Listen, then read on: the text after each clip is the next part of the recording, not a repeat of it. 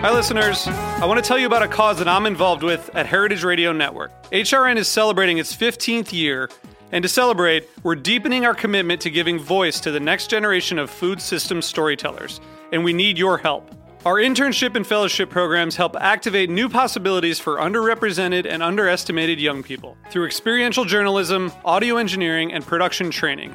Through these unique programs, HRN helps food equity stewards build essential workforce readiness skills that expand their potential and foster economic mobility. Please consider supporting these critical programs. And with a minimum donation, you can be entered to win a dinner for two at an amazing restaurant in one of eight cities and tickets to a concert at a great venue in one of those cities. We have incredible partners across the country who have donated, as they also share our passion for helping to educate the next generation of food systems storytellers. Check out heritageradionetwork.org slash 15 to donate and enter to win today. That's heritageradionetwork.org slash 15 to donate and enter to win today. And make sure you donate before March 31st. Thank you. Hey everyone, it's Cam Hurt, host of the Best Show Ever podcast, and we have got a second season coming out very soon that I am very excited about. Got some very cool special guests, including musical acts that we all love, like Karina Rykman, Daniel Donato, Jake Brownstein from Eggy, Rick and Peter from Goose, and many more. Tune in for new episodes dropping on Osiris Media March 5th on the Best Show Ever podcast. ACAST powers the world's best podcasts. Here's a show that we recommend. All right, my show, Indisputable with Dr. Rashad Richey, has hit 1 million podcast downloads because of you. This is huge. That means we're in the top 5% of all podcasts among listeners. I want to thank you for listening to the show and supporting what we do. Iron sharpens iron. On this show, we dive into the most pressing news of our time. It's not easy, but it's necessary, providing insightful commentary and a heavy dose of fact based truth. We cover criminal justice, politics, social justice, policy, and how racism affects us all. Find Indisputable with Dr. Rashad Richey on Apple Podcast or wherever you get your podcasts. Make sure you are subscribed to our show so you don't miss an episode and don't forget to rate us with five stars. Now that we've reached 1 million podcast downloads, let's get our show to number one in the podcast charts.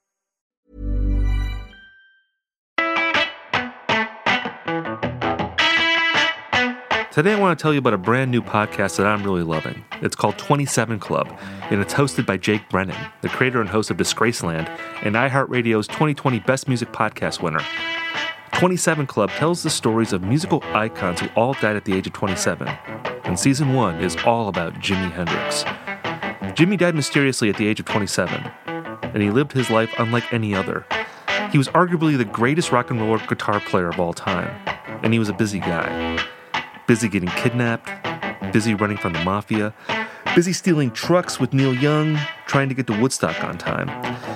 Jimi got busy with himself and got himself kicked out of the army. He was fired by Little Richard, arrested by Seattle cops and Canadian Mounties, doused with LSD by his manager on stage in front of thousands, and haunted by the ghost of the Rolling Stones' Brian Jones. All of these Jimi Hendrix stories and more are coming at you in season one of the 27 Club. If you like Disgraceland, Jimi Hendrix, larger than life rock stars, or just plain old mystery and drama, then you're going to love the 27 Club. Subscribe to the 27 Club on the iHeartRadio app, Apple Podcasts, or wherever you get your podcasts.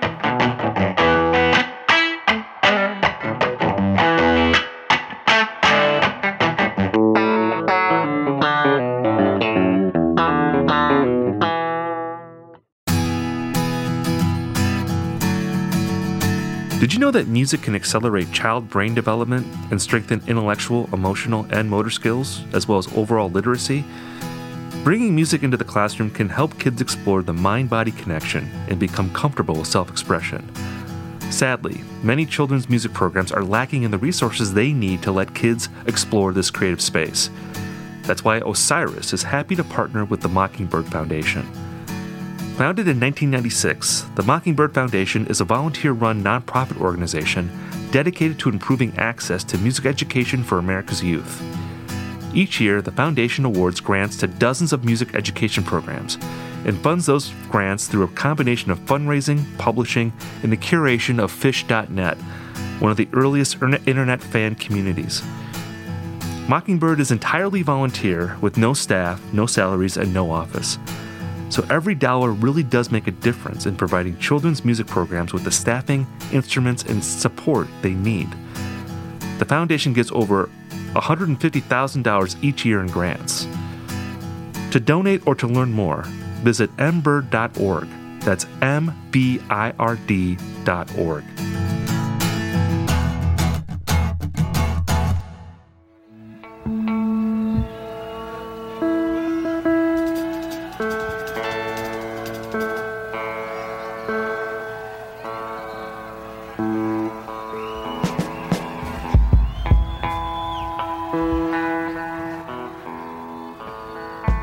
So I feel like we need to do a shout out to the listener that directed us to mm. 42186, also known as the Brent Freakout Show. I I had never heard of this show before. Like, were you familiar with this? I had not. No, I had to consult my deadhead experts on the side to figure out what was going on with this. Because basically, Why don't you explain it, Steve? Yeah. like the listener pointed it to us because we were talking about the eyes of the world in Dick's Picks Volume Three being a little fast. You know, we I, we talked about how it seemed like they were coked up when they were playing it, and then this listener's like, "Au contraire." If you want to hear a fast, like Eyes of the World,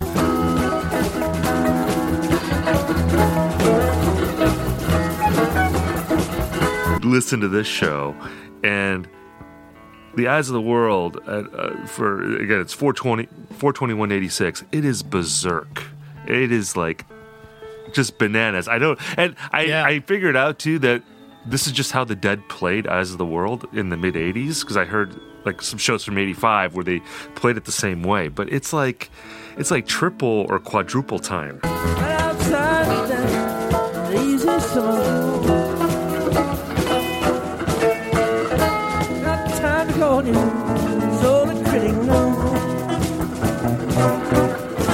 Yeah, I thought for sure it was all sped up until Jerry started singing and he sounded like, you know, normal, not like Chipmunky.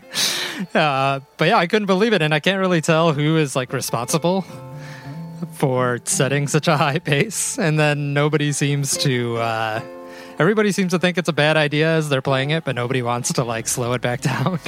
so it just kind of like falls down the stairs for about 10 minutes. It's, it's pretty amazing. Right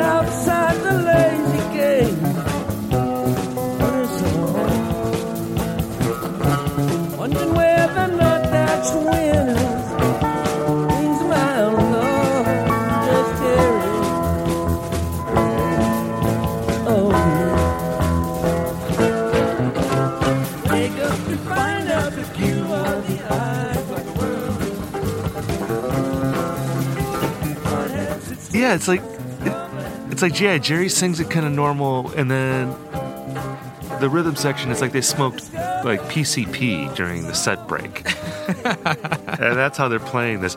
So th they do that, and then they go into like a drum space jam that Brent stays out for, and then he plays this really emotionally ravaged version of a song called Maybe You Know, which was an 80s song. I don't think it was ever on a record, Yeah. and it wasn't played very often. I think this was the first time it had been played in three years. right.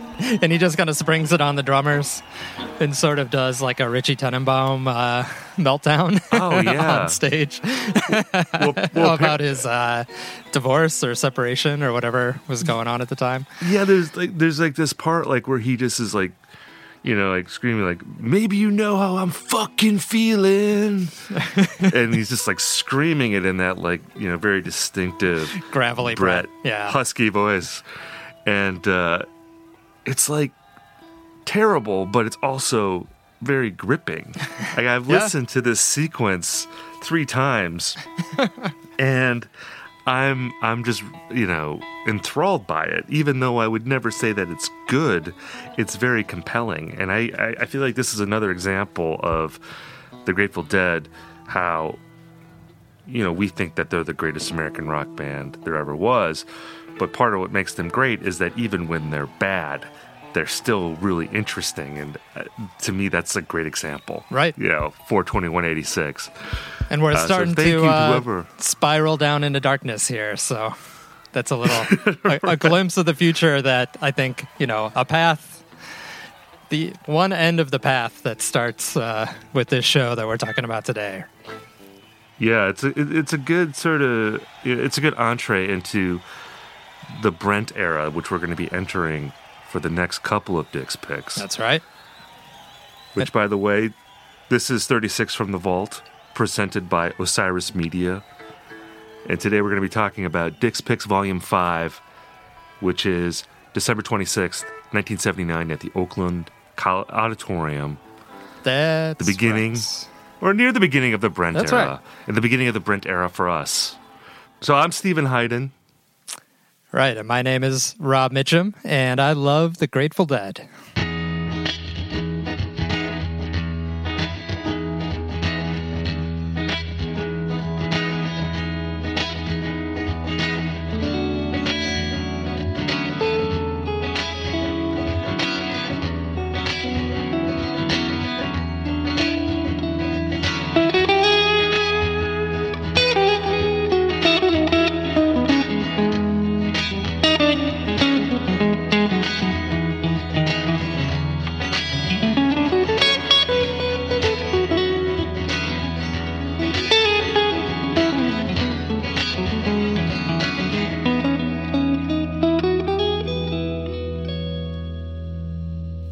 We both love the Grateful Dead. You know, there sometimes is a question among our Twitter followers.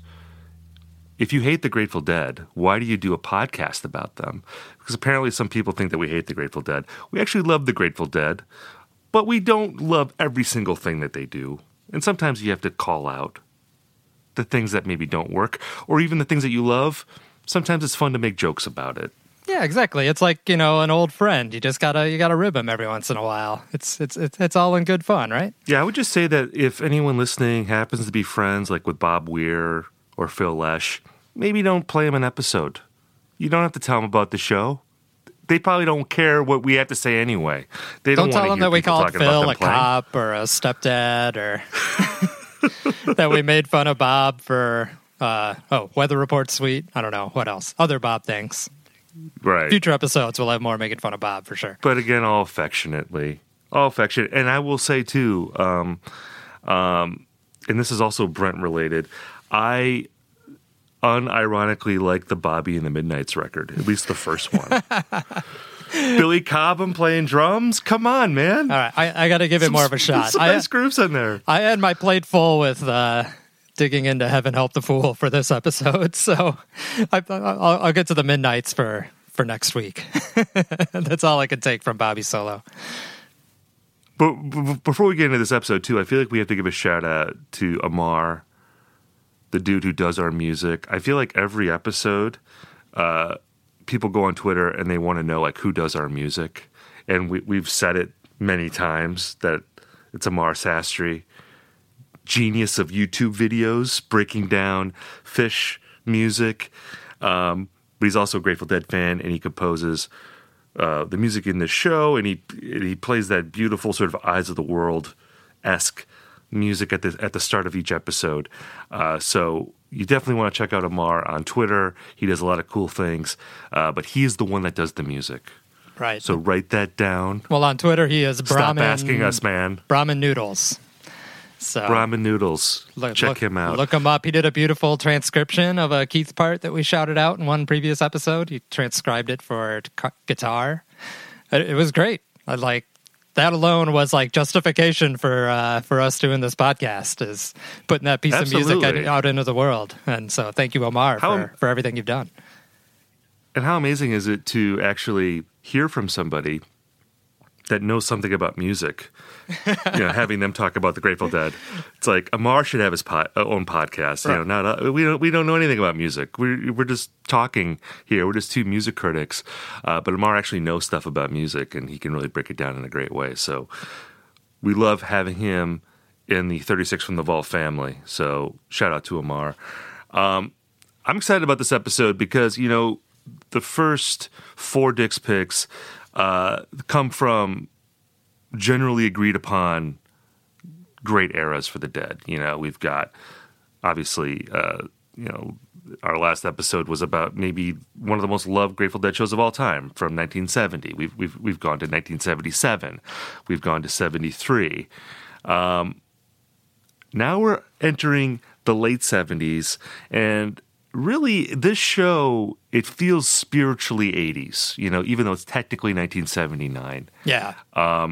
It feels like we're entering the 80s and and um I really like Dick's Picks Volume 5. I feel like I probably like it more than you do, although my sense is that you have come to appreciate this maybe a little bit more than you did going into it. yeah. Well, I think Although I do but Yeah, I was just, you know, if you've listened to the previous episodes, I, I think I've been pretty upfront about the fact that my dead zone is pretty much just 68 to 78. Like, left to my own devices, I'm going to pick a show from that range and, well, dabble a little bit in the 80s and 90s based on, you know, some stuff that people recommend to me, but it's not like my go to dead. Um, but, you know, I'm excited to go into this with an open mind, I guess, and give you know the Brent era and later later eras more of a chance. And you know, I'm gonna I'm gonna give it my best shot to appreciate it and uh, I guess enjoy it on its own terms, like not try to apply what I think of as the ideal dead to these eras. Uh, I mean, you can't help but compare them a little bit, and it's especially like sort of uh, whiplash to go from the 1970 shows of last episode and last volume to what I agree with you is basically the dawn of the 80s dead. I think, I mean, the Brent era pretty much maps onto 80s dead for me, even though he had one half year of the 70s and about a half year of, the, of 1990. Uh, yeah, when when Brent when that gravelly Brent voice and those wondrous Brent keyboard tones start showing up, uh, you're you're in the 1980s on my dead calendar. So yeah, you know, I'm I'm I was most excited, I think, to get into this one because it's like kind of the first one that I wasn't as familiar with and that I really wanted to to dig into and see what I enjoyed about it. Yes, the transition from Dick's Picks Volume 4 to 5, it's like the jump cut in 2001, you know, where the monkey is beating the bone and then he throws it up in the air and then we're in outer space after that. That's pretty much what this was. Yeah. And I know it, we'll get into this in the episode. I know you were talking about how it was jarring to go from you know, the depths of 1970 to you know the end of 79 it's a pretty big jump. And of course after this we're going to be going into 1983 in Dick's Picks Volume 6 mm-hmm. which is really 80s now we're because i feel like in this episode brent is actually relatively restrained uh, the the dead has not achieved full Brentness quite yet uh, in this show because he'd only been in the band for about eight months, and even in '83 they weren't achieving full Brentness. Like to me, like full Brentness is like feel like a stranger on without a net, you know, where he's doing it's full on silky, silky, crazy nights. It's like the big synths coming out, you know, very jangly kind of, uh, you know. Uh, I, I'll probably be seeking out a turn here. It sounds like he's not playing a real piano. It sounds like sort of like a keyboardy type piano. To me, that's Well, he's got like a MIDI layered over the top sort of thing. It's like piano with like MIDI strings, Right. like cued to play simultaneously or something like that. I don't know. It's it's pretty advanced technology. yeah, that'll be fun to get into once we get uh, into full Brent era, at getting towards the end of the '80s. But anyway, um, let's talk about this Dick's Picks release. Uh, this came out. Uh, it was in May of 1996. Right. So it, we're definitely in the quarterly schedule now. I think this is a, just about three months after uh, Volume Four came out. Um, interesting release. Like I feel like you know I talked about my sort of dead preferred era, and I feel like Dick kind of had similar boundaries to um, what what eras of the dead he he preferred. Like there there's a bunch of sources that say he like liked everything up through 77 pretty well. He liked a, a few shows in 78 here or there. And then after that that was kind of when he stopped collecting tapes for himself um, before he was the official archivist and so i think his he felt like his knowledge was a little shallower of the 80s uh, and also i think maybe he just wasn't really a Brent guy either, to be honest. Like, I feel like based on his favorite years, he's very much a Keith guy. Uh, so it, it's kind of interesting because he talks in interviews around the time that this volume came out, he talks about how the fans were just like clamoring for a Brent release. And so he kind of like gave in to the popular opinion and decided to put out a couple Brent shows here in quick su- succession with volumes five and six. Um, but you know, it it makes it kind of interesting because you know if he wasn't really an '80s dead guy, I think the the the choice of this show was probably pretty telling because I think he is kind of applying like a Dick's 70s dead preference to a show that is very much 80s and I think that pops up over the course of this show and it probably will in 83 as well where maybe this isn't the most representative show of like what a Brent show at the time would have been but it's the kind of Brent show that would appeal to somebody like Dick so that's kind of how I tried to approach it Yeah, I, I mean, I think, and we'll talk about this in our next episode. I think Dick's Picks Volume Six is more of a odd choice because I think the consensus, especially on the first set of that show, like is that it's not really an exceptional Grateful Dead show. I think that this show, as you said, it feels like the beginning of the 80s, but there's also enough of like the late 70s in this show where it's not as dramatic of a change. You know, it's you can hear his voice. Certainly, his keyboard tones are, are prominent, and we'll talk about that uh, later in this episode. But you know, he's not singing lead on any songs, and even his backing vocals aren't as prominent as they will become even a couple of years after this. Um, you could definitely hear him uh, on this record, but um, again, get once you get into the like late '80s, uh, that very distinctive sort of Brent bark of a voice, uh, you know, it, it comes through loud and clear. But you make a good point too about how, at the time, uh, again talking mid '90s, a lot of those Dead fans looked at the Brent era almost as a classic type era. You know that this was the Grateful Dead that they grew up going to see shows for. You know, they they were you know, this is a generation that was too young to have seen certainly Pigpen and even like the glory years of Keith.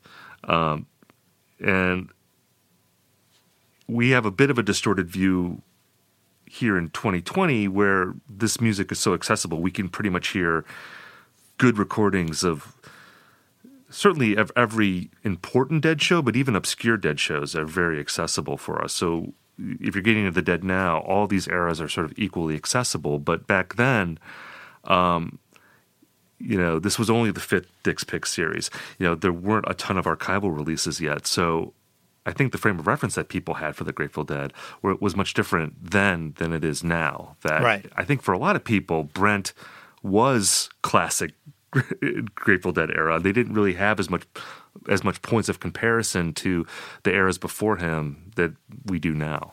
Right. I mean, I think, and obviously their popularity exploded over the course of the 80s. And, you know, people that saw the dead in the 70s are a little bit like all the people who say they were at Woodstock. Um, like, there's for every 10 that say they were there, probably only one was really telling the truth.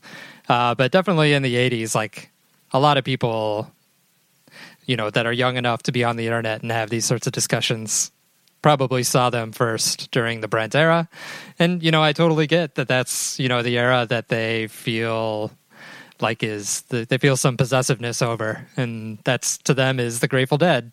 Uh, and yeah, it's just, it, it, you're right. It's a lot different for, for fans like us who, like you know came in late after the Grateful Dead proper had sort of ended their run, or even fans that came in during like the Vince era, for instance. Uh, yeah, it's I can definitely see why some people would have you know warmer feelings about this than people who were sort of raised with the Grateful Dead as like a complete flat history that you can access any era of.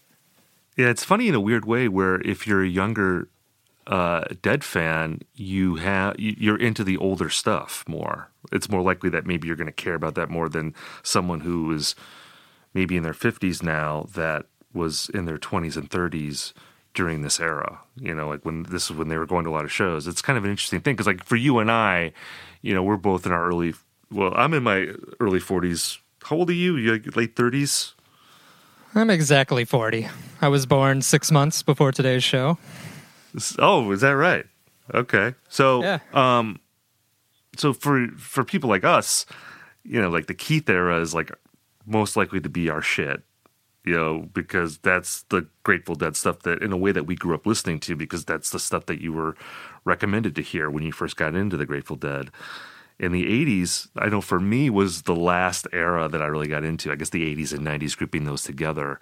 And it was almost this thing you had to get over because of some of the weird sonic choices that they were making at that time. It's not as easy to get into that as it is the 70s and 60s stuff was which is just sort of straight ahead uh almost classic rock sounding stuff. You know, there's none of the weird sort of synths and MIDI and all, all that kind of and all the stadium rock pomp and circumstance that that that the Dead took on uh, as the 80s progressed. Well, it absolutely probably has something to do with the fact that the dead, like, have been cool again for the last, I would say, five to ten years. It finally like became cool to like the Grateful Dead again, and you started hearing like new younger bands referencing them and name dropping them and admitting that they were influenced by them because they had access to sort of the early avant garde leaning dead, the sort of noisier dead or the more experimental dead. Um, whereas, like, more than 10 years ago, like, that, that balance was out of whack. And you probably, if you were of a certain age, the dead that you knew was Brent dead or, you know, post Brent dead. And that was a much more smoother commercial in a lot of ways uh, sound, I think, than, you know, some of the 60s and 70s dead that we have a lot more access to today. I have to say that for me, there are some 80s years that are stranger than what they what they did in the late 60s because in a way like the the palette of the late 60s is uh, more amenable to me. It's more connected to other kinds of music that I grew up listening to. Yeah you know I can make I can draw a line between that era of the dead and a lot of indie rock stuff. But like the MIDI stuff that they were doing in the 80s is so weird. And Yeah. it's weird in sort of a questionable taste kind of way that Yeah. it, it's it's actually more challenging to me than you know the the so-called avant-garde stuff that they were doing in the 60s in Sure. a weird way that stuff is more avant-garde to me and uh, and we'll get into this in the episode but it's it's part of what makes the 80s era so interesting uh, to me and, and we'll explore that as we hit other dicks picks from that era i mean again i think this show in particular doesn't get as far out uh, as a lot of those certainly like mid to late 80s shows do. Um, this is, it feels like the beginning of the 80s, but it still is connected enough to the 70s where it's not as dramatic of a change.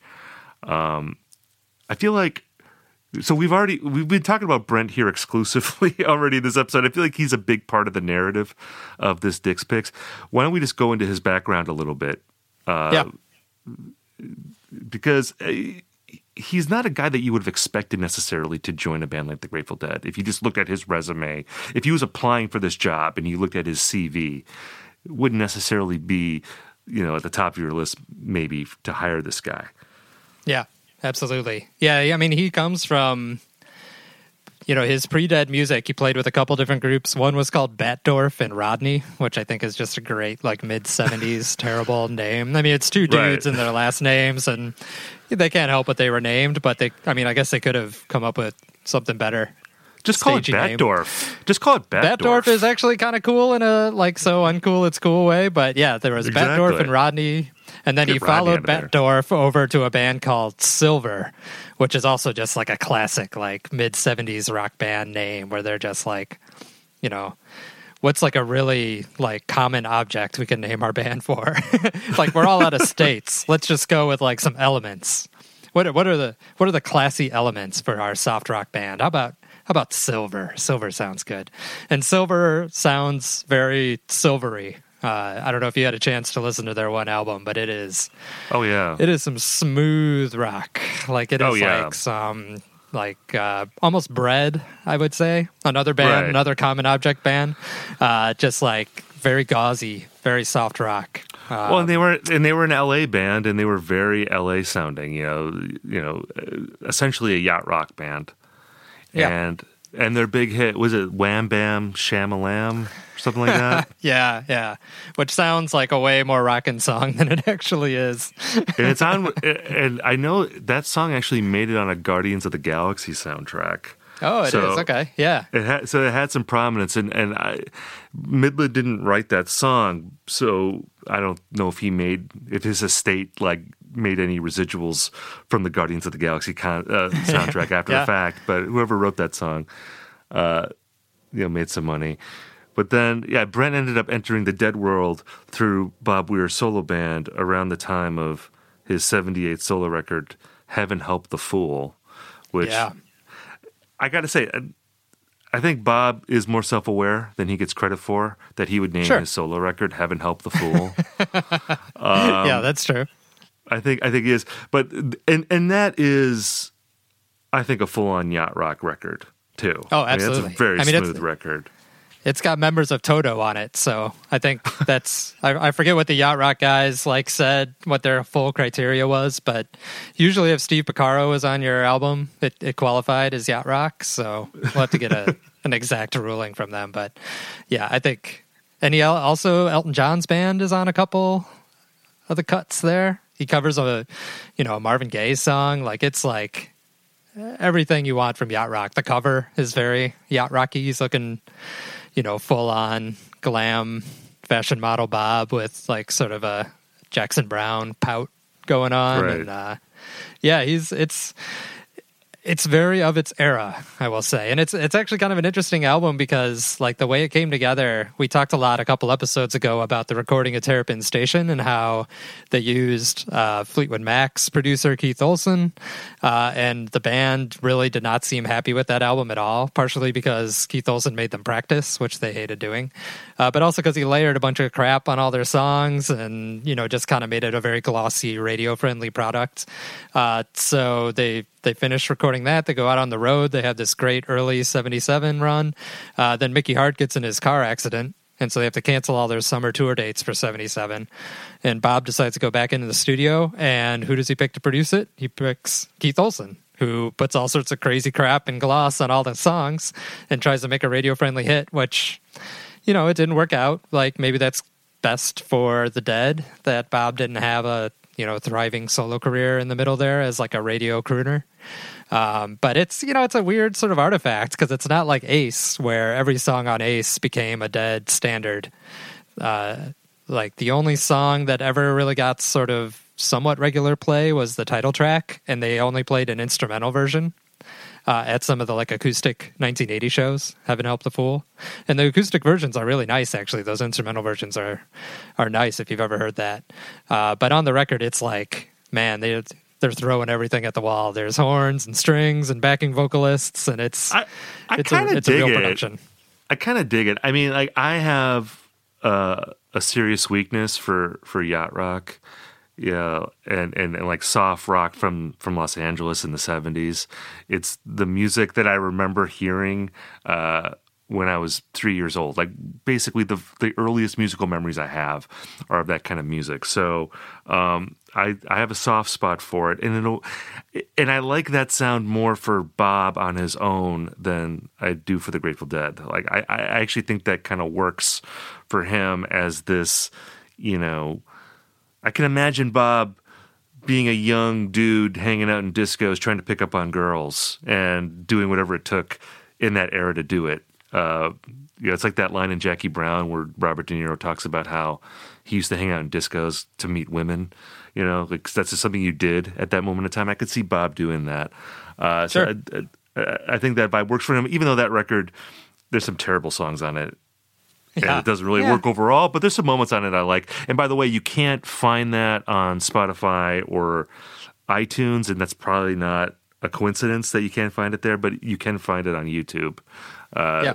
So, so if you're dying to, to stream that, so so Brent is playing in uh, Bob's solo band, and in the fall of '78, it's getting to the point where in the Dead, where Keith is pretty zonked out on drugs and from the from the things you read of that era, he's not even really playing on stage. I, I, I've read things like where he was maybe playing with one hand at shows, you know, basically Well, nodding off. You know, like he was playing with one hand and he was flipping off Donna with the other. It sounds Right, like they were having some very, very public uh, marital issues at the time, which the dead being like classic uh, conflict avoiders, I'm sure it just drove them nuts. Like they did not want to deal with that drama.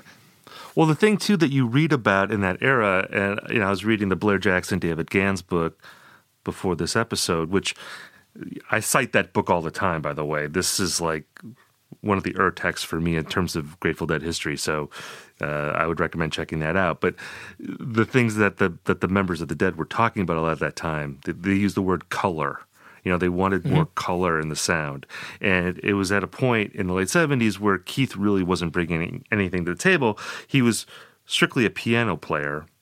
And the piano riffs that he was playing, he was essentially just doubling whatever Jerry was doing by the end of the 70s. And Right. they were looking for someone who would play organ and would play synthesizers and, and would basically add another dynamic element uh, to the sound where it wouldn't just be Jerry essentially just soloing over the band and that being the main element, uh, the main sonic element on stage.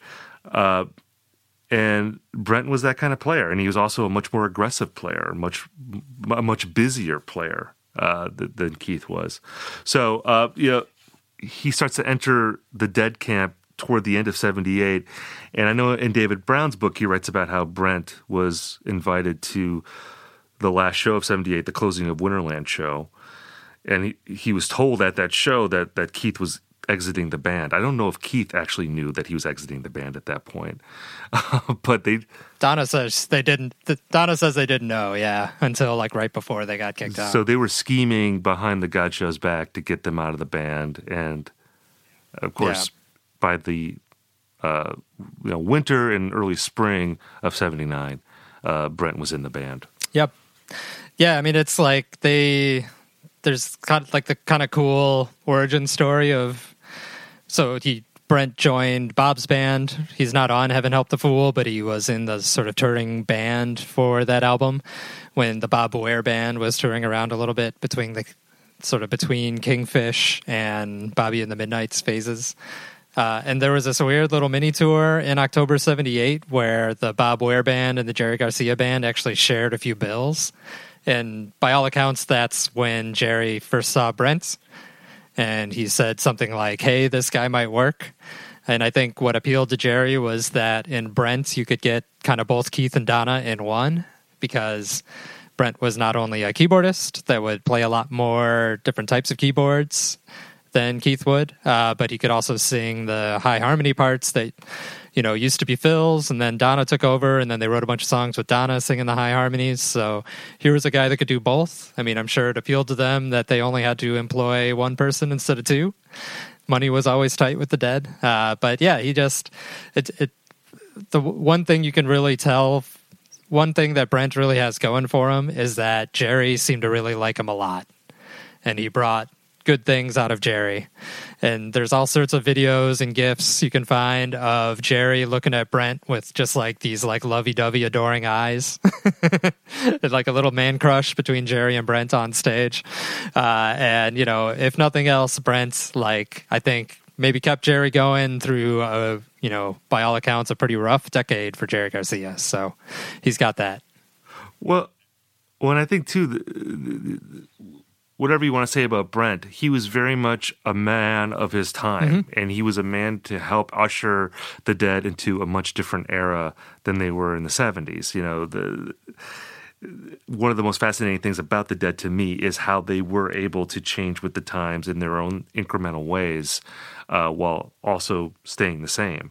But I think with the addition of Brent, what's interesting to me, and we've talked about this a little bit, there's a little bit of like a Doobie Brothers influence, I think, with bringing in someone like Brent. Absolutely. Uh, you know, the Doobie Brothers were another band uh, that were from uh, the Bay Area. Uh, you know, started in the early '70s. They had two drummers. You know, they had some of the uh, accoutrement of being a jam band, although they're not really thought of being a jam band. They were kind of chugly in the in the early same way. Like they had a, you know, they had a simple, similar country rock feel to the Dead. I guess I would say. and they made I would say they made more dynamic pop records, uh, where you know like, like like Long Train Runnin' and China Grove. They were working with Ted Templeman, a really famous rock producer. Ended up producing a bunch of Van Halen records after he moved on from uh, the Doobie Brothers. Uh, but then in the late seventies, they made this very interesting transition from being this dirty hippie rock and roll band in the early 70s to being a band that was almost like an offshoot of Steely Dan, you know, where Michael McDonald becomes the lead singer, uh, you know, uh, uh, Jeff Skunk, Skunk Baxter. Baxter. shows up. Yeah, gotta love He Skunk. shows up, and their records take on. To me, they sound like the midpoint of the Grateful Dead and Steely Dan, like on records like "Taking It to the Streets" and and "Minute by Minute." Um, in Michael McDonald, they had you know this bearded guy with a soulful voice. Uh, Played the organ play- and Rhodes. Yeah, play organ and Rhodes. It could it could play ballads, um, but still have some musical merit to it. Where it had pop appeal, but it it was still something that could appeal to the same kind of people that like the Grateful Dead. Um, it's Mm-hmm. also worth noting that Silver, uh, uh, Brent Mydland's band, like toured with the Doobie Brothers. Sure. Uh, in the in the mid '70s. so they, that definitely would have been a good package. Um, so I think in a way you could say that like Brent Mydland was like the poor man's Michael McDonald that the Grateful Dead Yeah. were able to to bring into the band. Which of course, you know, and this is maybe a whole other podcast, but just the fan fiction or you know the fantasy rock band aspect of imagining Michael McDonald joining the Grateful Dead. Like what if Michael McDonald had joined the Grateful Dead? And uh, interesting. and uh, you know, like there's something going long ago. you know, like you know, what a fool believes, but then like With you know, a ten minute solo. yeah, yeah, because like because like what a fool believes and like Shakedown Street aren't dramatically different. They're sort of disco-y rock Not at all, yeah. Songs. But you know, I don't know if the Doobies ever did like a 15 minute version of What a Fool Believes. Uh, Right. That's an interesting thing. But you know, we we'll just put that on the shelf for now. Uh, Well, and also, ever- I mean, it's like I, I think it's more than just coincidence because like '78 is when Minute by Minute came out, and that's the album that has "What a Fool Believes" on it, right? yeah, So, like, th- this whole like history we're talking about, where the the dead are looking at Keith and he's not really working out, and they want to move in a different direction, sort of stylistically with their keyboards. You got to think they were looking at the Doobie Brothers, who I'm pretty sure were uh, like significantly more successful. They certainly sold sold more albums at the time than the Dead did. They had And more pop live, success. Like we've been reading some like reviews of like the Dead in '77. Um, not just like the show we covered for episode three, but also some shows in the fall that were released, some shows in 78 that were released as Dave's Picks. And all the like contemporaneous reviews talk about how bands like Foreigner were like outdrawing the dead by de- like they, they were drawing like double the crowds that the dead were at the time. So like I, I think people forget because the late 70s dead are like a pretty popular era today that it's kind of the commercial like nadir of the dead too. Like their albums weren't selling. I think people weren't going to see them live as much. So they definitely i think picking brent's and kicking out keith was i think in a lot of ways a commercial decision as well. I mean there's a, it was a mu- there were musical reasons for it but i think i very much think that like hey we need to get our own michael mcdonald is a thought that crossed their minds. I wouldn't be surprised at all. Well, I think also the fact that he was younger Uh, made a difference. In a way, it, it's like when you look at TV shows, like older TV shows, when the show would get into its eighth or ninth season, and you, you bring the cute kid on. You know, or the or the or Yeah, the young Cousin hunky neighbor. Yeah, you need like Yeah. the new cast member, and he was younger. He was closer in age to a lot of the fans in the band. I think there was an aspect to him where if if you were just getting into the Grateful Dead, it was easier to relate to Brent than it was to Jerry or or, or even Bob, who you know, and Bob was still a pretty young man at that point. Um, So I think there was that. Uh, you know, I read an interview with Brent Mydland where he talked about how when he was playing with Bob Weir and there was a chance that he was going to join the Grateful Dead, that you know, he didn't know that the Dead were still together You know, that he was a Dead fan who fell off in the early '70s. You know, and I think that's yeah. that's probably true for a fair number of people. You know, where the Dead were thought of maybe as strictly a six a strictly '60s phenomenon, um, and that they were fading a little bit.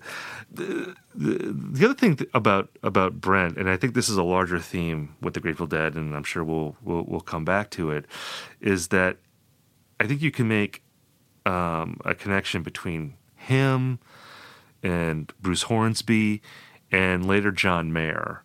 Uh, and, and look at them as three examples of people who come from a similar world, a soft rock world, essentially, that on paper wouldn't have necessarily looked to have been connected to the Grateful Dead uh, in a lot of ways. And, and even now, I think a lot of people, uh, you know, maybe people our age who got into the Dead in this time where you can listen to everything and, and maybe only care about you know the so-called more experimental years or the glory years um, and don't want to acknowledge that there is this soft rock side to the grateful dead that isn't as cool maybe but is just as essential and i think in terms of their popular following you know there isn't as many hangups about maybe as as there would be maybe with some of the more discerning Grateful Dead fans. Um, I do think that with Brent and I think certainly with Hornsby, there was a uh, there was an element to their involvement in the Grateful Dead changing how they were perceived. Um, I know in the case of Hornsby, for instance, you know I've I remember when Bruce Hornsby first came out. I was like eight years old when. Um, Mandolin Rain was a hit and The Way It Is was a hit. You know, and Bruce Hornsby was not like a hip guy necessarily in the 80s. I think he made great records. I, I love those early records. Um, Sure. But it wasn't until he joined the Dead in the early 90s that he became regarded, I think, more widely as this adventurous musician uh, that he's now looked at um, as. And it, in a way, I think that is also happening with John Mayer. Maybe not with people like us who know him from you know his solo records, um, but I will say even for me, like him joining the Dead made me go back and listen to those records in a way that I hadn't really listened to them when they first came out. I definitely think that like people who are getting into the Dead right now and getting into them through Dead and Co they don't have that baggage with John Mayer. To ha- to them, like he is to the dead, maybe what Brent was to the dead in the late seventies, early eighties. It's like, well, this is the guy who's carrying the torch forward, and we just like this guy. We don't care that mm-hmm. He recorded "Your Body Is a Wonderland" twenty years ago.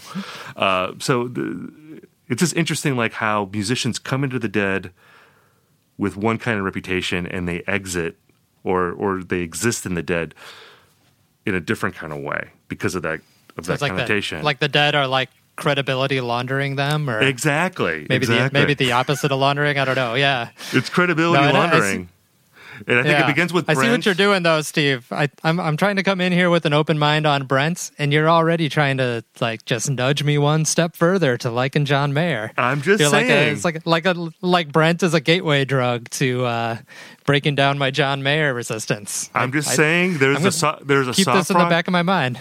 there's a soft rock continuum that exists in dead history that begins with Right. Brent. I think Bruce is in the middle, and I think John is at the end, and maybe there'll be someone after that, someone Yeah. even softer than John Mayer that comes in. Uh, you know, uh, like, Sha- like, Wow. like like Shawn Mendes will be playing in Dead and Co and Co in 2050. You know, we'll just get softer and softer as the years go like on. Michael Bublé. exactly. Uh, so okay, so let's talk about. Let's get some context, I guess, for for this show here.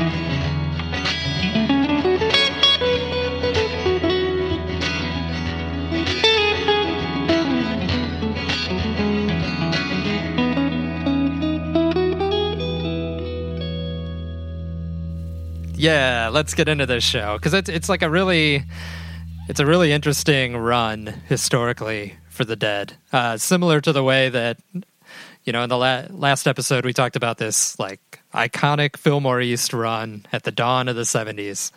Uh, and all the sort of like narratives in the dead that sort of hit a crossroads right at this time. Uh, this run also seems like it was kind of the start of like what we came to know of as I guess modern Grateful Dead from you know the 80s on. Uh, so they were it was a five show run, New Year's Eve run. It was originally going to be four shows, uh, the 28th and the 20 or 27th, 28th, and then the 30th and the 31st. Uh, then they added this 26 show that is on Dick's Picks 5. Uh, it was actually added as a benefit for an organization started by Wavy Gravy and Ram Dass, who just recently passed away. Uh, just a nonprofit organization to increase access to eye care. So a very like pretty like straight and narrow nonprofit for you know some guys from the psychedelic world. Um, but yeah, so they they decided to do this uh, this charity event to sort of kick off this holiday run. Uh, but th- the interesting thing is that they were playing at not a new venue, kind of a new venue for the dead, uh, and a venue that had existed for a while but was just starting to have rock shows again or music shows again. Uh, and this was the Oakland Auditorium Arena. So I just wanted before we talk about Oakland Auditorium Arena. Yeah, uh, yeah. I, I just, uh, just to get back to this run for a second, I just want to say that like I was sampling other shows from this run, and I think that the, the, the, there's a show they played on December 28th that um, I didn't realize this when I was on re-listen, but I I learned later that it was actually this show was also released as Road Trips Volume Three, Number One, which I don't understand that title. By the way, I guess there's more than Yeah. more than one Volume Three. But anyway, I I prefer that show actually to this December 26th show. Um, there's like a really awesome Sugaree that begins the set. First set, it's like an 18 minute version. Um, and then in the second set, there's this really great progression uh, that takes place where uh, I'm just bringing up the show right now. Like the, at, the, at the beginning of the second set, they play Terrapin Station, the full version of it. They go into a, like a really sinister sounding playing in the band, and then they go into drum space where it's really like drums and space happening simultaneously. It's not like there's a drum solo and then there's, there's a space section. It's all happening at once. Really evil sounding, sounds awesome. And then they go into Uncle John's band, which we're going to talk about that. They played Uncle John's band at the 26 show, and it was a bust out at the 26 show. It was their first time playing it in a couple years. And then they brought it back uh, for this 28th show.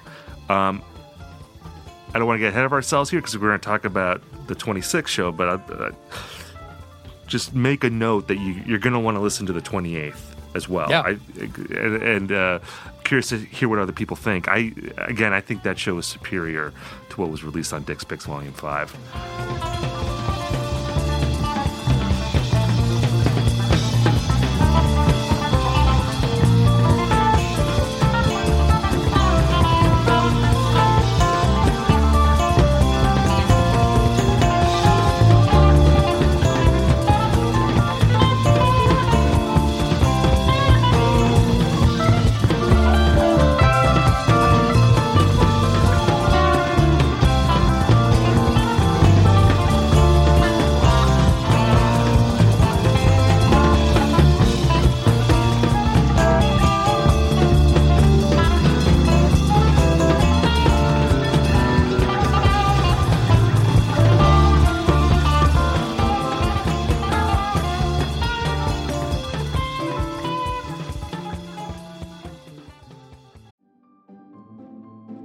Greetings from Evergreen Podcasts. We're rolling out a listener survey and we want to hear from you. The information in the survey will help us gather statistics and in turn make our shows more appealing to advertisers. I know most people don't like ads, but this is one of the only ways our shows make money and help keep their lights on. We promise it will only take a few minutes, but the impact on our podcasts will be tremendous. As a token of our appreciation, we'll randomly select one lucky participant each month to win an exclusive merchandise package from Evergreen Podcasts. Head to evergreenpodcast.com slash listener survey to help a show and possibly get some free stuff for doing so. We can't thank you enough for the support. Now back to the show. What is a city without its music? The legacy of the New York Philharmonic is incredible. Nearly two centuries of history. That's a lot of music and a lot of stories. I was sitting on stage for the very first time thinking, I can't quite believe this is happening. Join me, Jamie Bernstein, as we explore the history of the New York Philharmonic. It's the NY Phil story made in New York, a podcast about a city, its people, and their orchestra. Listen wherever you get podcasts. Hey everyone, just taking a quick break from this episode of 36 from the Vault, where we're celebrating the music of the Grateful Dead, to tell you about another group of people who are celebrating the music of the Grateful Dead, and that is the Skull and Roses Festival that's taking place in Ventura County in California uh, from April 2nd to the 5th. And it's basically just a bunch of musicians and bands playing Grateful Dead music.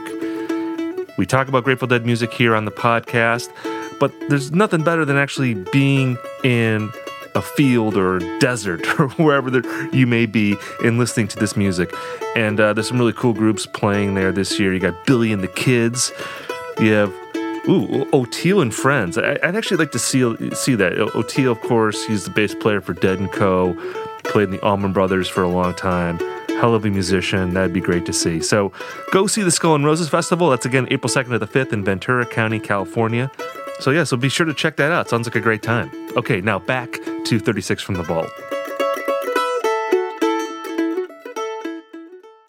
Yeah, I I, I kind of dabbled. I didn't get to all five shows, but I jumped around a lot, and I mean, it seems like a very solid run uh, musically, just all around. And I feel like this is kind of like you know, it's it's the end of Brent's first year at the band, and he actually didn't you know start until spring. Uh, so, but I feel like it was April '79. Yeah, it feels like he's really starting to settle in and they are moving in some interesting directions with this new guy on board and getting comfortable with each other and he doesn't feel like the new guy anymore and yeah it's like it's a it's it's a big run for musical reasons and also for some like extracurricular reasons as well uh, uh right. uh, and one of those one of those is the venue which would turn out to be sort of the the dead's home base for the first part of the 80s uh, because the uh, Winterland shut down at the end of 1978. You got that New Year's Eve Dead show, which closed down the Winterland. Uh, so they With needed the Blues somewhere Brothers. else. Right, exactly. Brothers, yeah. Opened that show, and Brent was in the wings, and they Yes. were conspiring to get rid of Keith. So a lot of backstage intrigue. Exactly, a lot of backstabbing going on, uh, and they uh, so they had to find somewhere else indoors to play uh, in the Bay Area. They were starting to play at the Greek, I think, around this time too, maybe a year or two later, and that also became sort of a like Northern California staple venue for them. Uh, but they, uh, you know, went to this other venue, which of course Bill Graham owned, the Oakland Col- or the uh, Oakland Auditorium Arena. Don't confuse it with the Oakland Coliseum Arena, which was nearby but a lot bigger. It's more of a stadium. They would eventually play there in the Stadium Dead days, but this was just like a big indoor general admission room, uh, and they they played a couple shows there in August of 1979. It turns out they had actually played there in 67 and 71.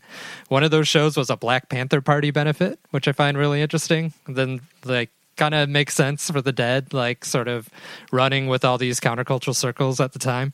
Uh, but yeah, so they came back. It sort of reopened. Uh, for shows in 1979. They played a couple shows in August, which went pretty well, and then they played this big New Year's run at the end of 79. And this really seems like the show that, like, the Deadheads started feeling as though this is the new home for the dead. This is the new Winterland. And I guess this show is famous for having a lot of fans that traveled from the East Coast to go to at least a couple of these shows, uh, which hadn't really happened before. The Dead were still kind of like drawing bands from fans from nearby wherever they played. There, you didn't really have this like uh, sort of travel uh, aspect to following the dead around the country yet until the 80s. Uh, it's also like interesting. It's known in sort of dead lore as being the dawn of Shakedown Street, like Shakedown Street being this outdoor open air market of like bootleg merchandise and food and various other more illegal products you can buy at the parking lot. and it, it it was really just sort of a practical matter because the Winterland was just on like a a very you know dense urban part of San Francisco, so there wasn't really a place for fans to congregate before the show.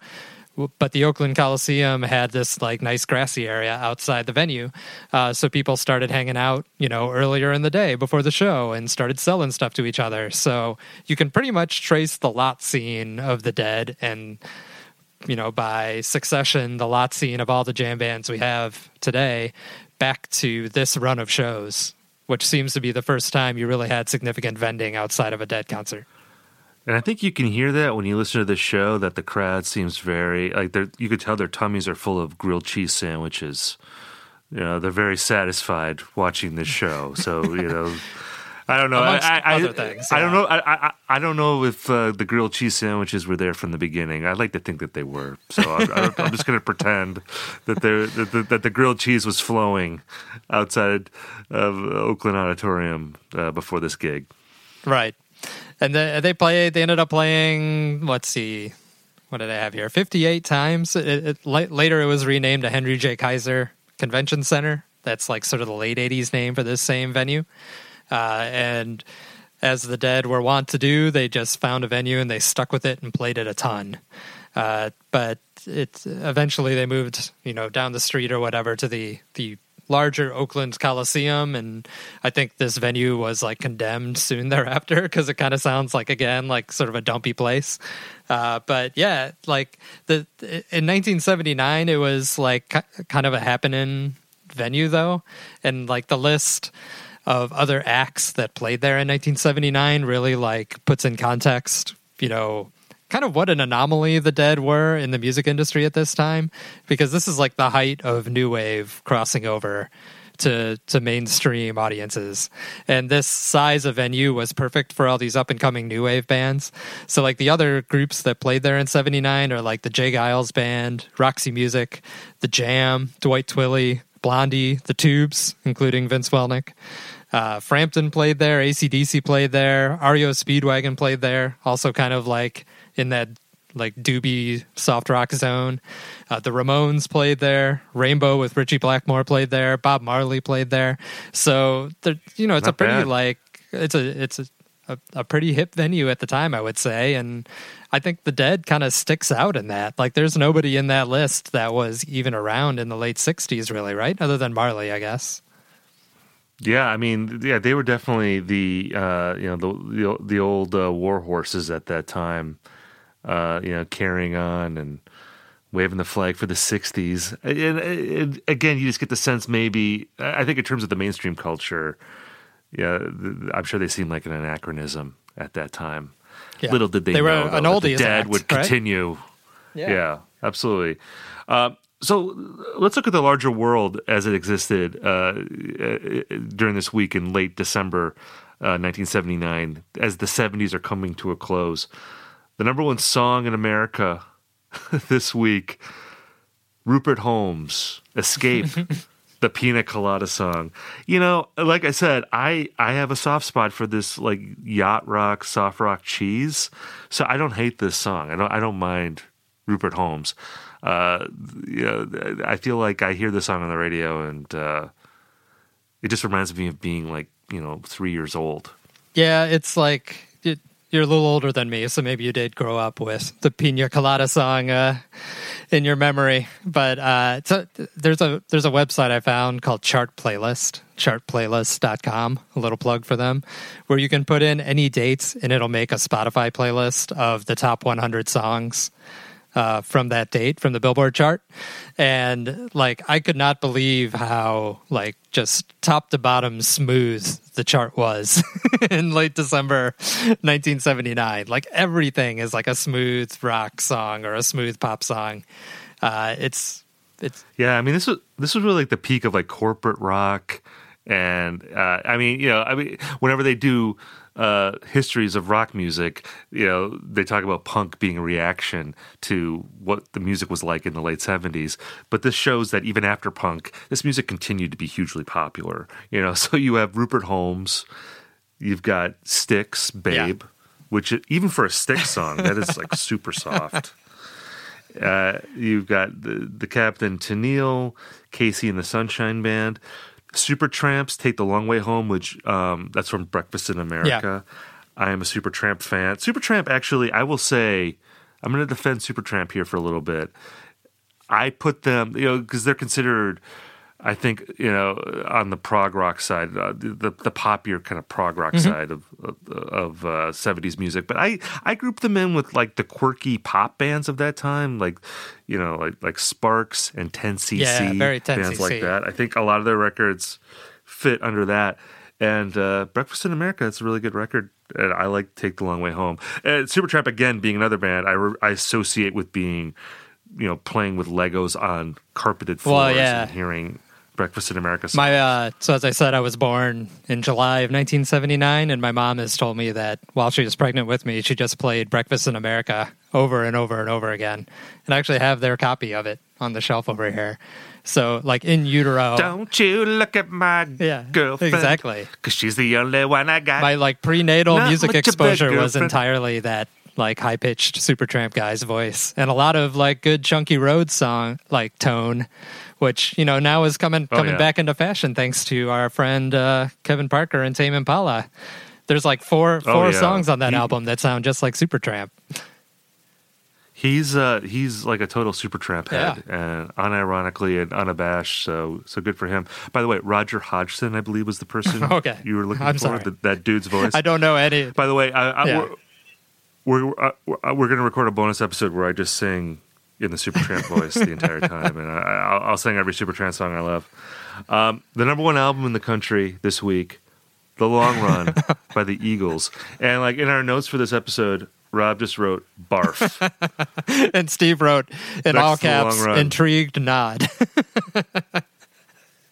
I, you know, look, uh, the Eagles to me, I've written, I've written a lot about the Eagles. To me, the Eagles fall into the same uh, lane as the Doors in that it's impossible for me to solely love the Eagles or solely hate them. Yeah. You know, I, I think that uh, they're very hateable in a lot of ways, but th- I think they also have about a dozen songs that are absolutely perfect. You know, sort of sort of perfect in an annoying way. I mean, it- it's very mathematical and it's very cold blooded in terms of just writing songs that were designed to be played a million times on the radio, and uh, and they did it because they wanted to be super rich. And it, Yeah. they really are. I guess if you want to say the they are the antithesis, they they represent something completely opposite than the Grateful Dead do in terms of rock and roll or California or you know really the change in rock music from the counterculture of the late 60s to this corporate culture that existed at the end of the 70s. Yeah. You know, the Dead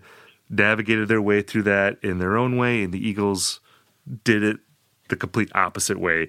The Dead went in the opposite direction from that, and the Eagles bought into it.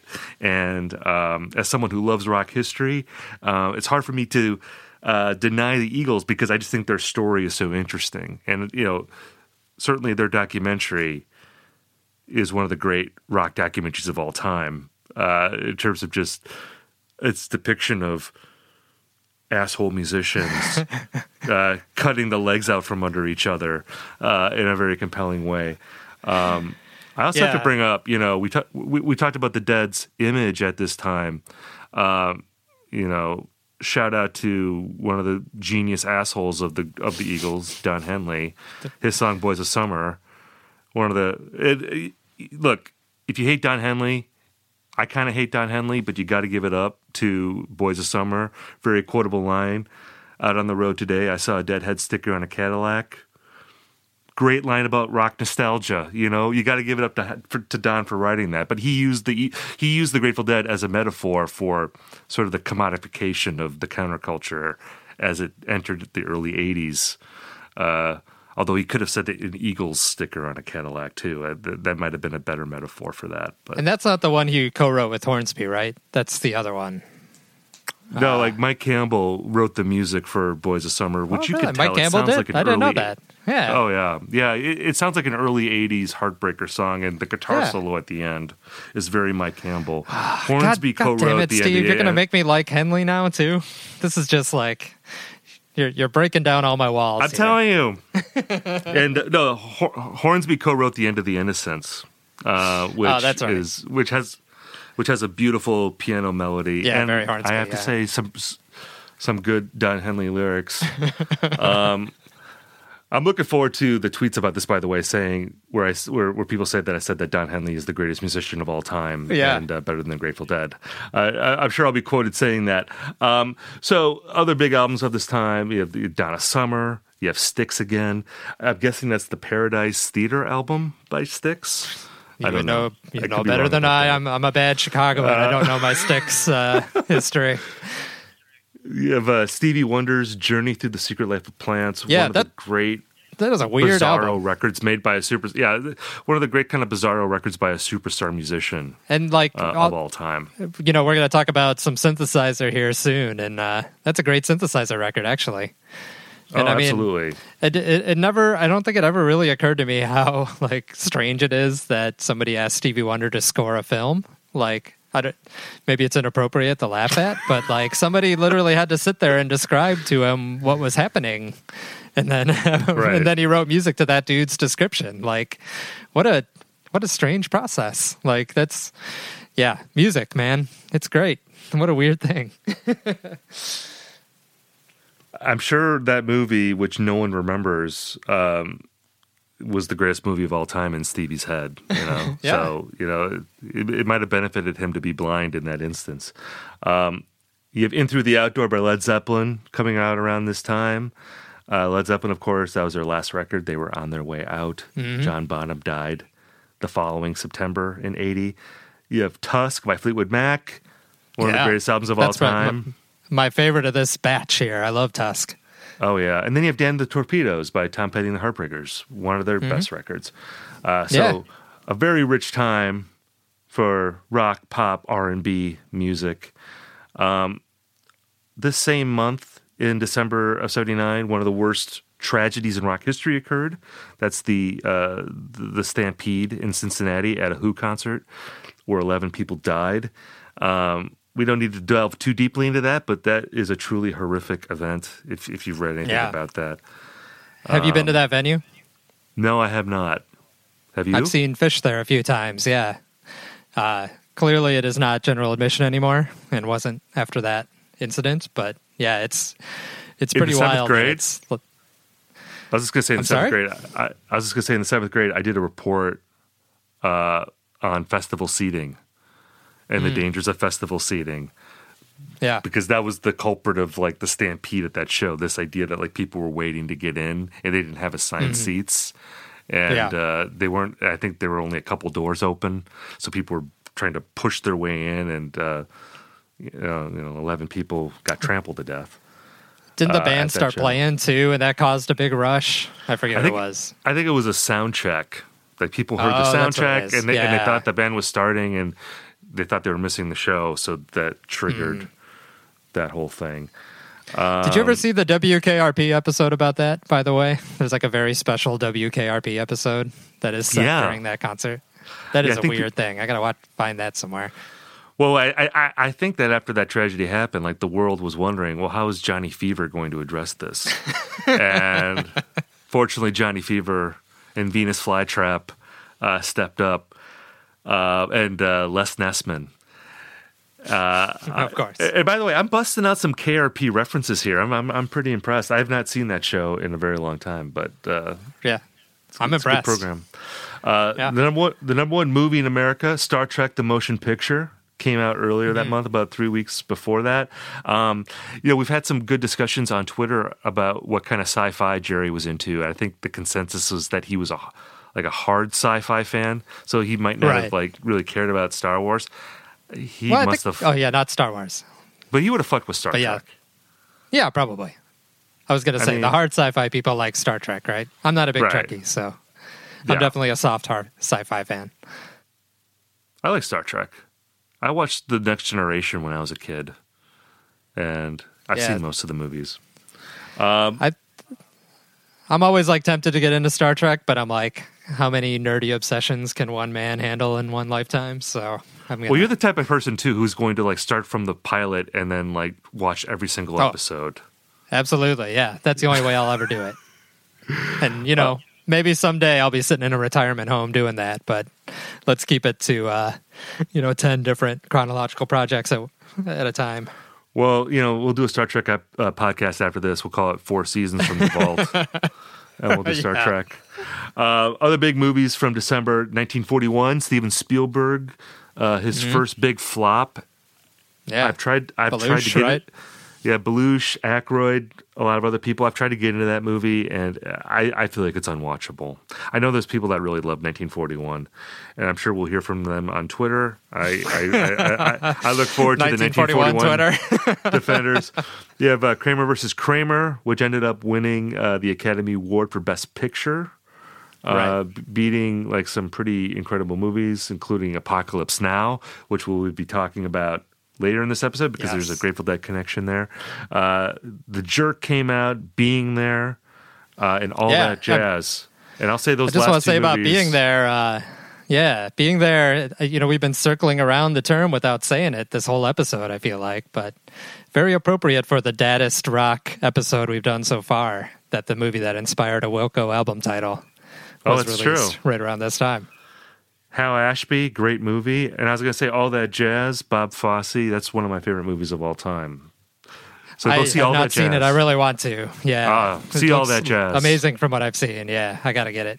Roy Scheider singing and dancing. You know, you, you- Yeah. it's uh, you can't beat it. Uh, number one TV show, 60 Minutes, and Three's Company. Great, Yeah. great spectrum of entertainment right there. Yep. All right, so let's get to the show. We've set the scene. We've gone to the venue. We, we we've outlined pop culture. Uh, let's dive in to set one. And again, this is a complete show. This is the first complete show of that we, that we've hit so far in Dick's picks. So there'll be no griping about songs that were left off, even though there's a couple songs that we probably would have been happy to leave off of this set. Although, again, Yeah, I think I think this is pretty strong overall. I, I like both sets of, of this show. Yeah. Um, So let's get into it. So I feel like the- Oh, go ahead. I was just gonna say the switch now is that we'll gripe about songs that he left in. so I mean, I think it's it's clear our stance is that full show should be released, but Right. I don't know. It, on- it's it's kind of funny like, that one- the first full show he did release is one that like I don't know. It's maybe not the show you would think is just top to bottom good stuff you have to have in there, right? That's true. Although I think that this show is probably a little bit more compact than some of the other shows that that that, that were put out. So maybe it's just easier. That's to true, do too, yeah. This whole thing, um, and there's really there, there's really not much that I would cut out of this. There, you know. We'll get into it. There's some redundancies in this show that I think get pretty egregious once we get into the second set involving Mm-hmm. covers. Uh, there's, there's one particular artist who's covered three times in this show, and while I love this artist, uh, it's a little much. It gets a little much toward the end of the show. Um, but uh, and, and, and we're reviving a complaint that's existed in previous episodes here. But I think this show, even partisans of this cover or this artist being covered, maybe you'll agree with this because it, it's pretty excessive in this show. But anyway, set one, it begins with cold rain and snow. Right. and I Um, should say it, it begins the very first line of the show. Jerry flubs the lyrics.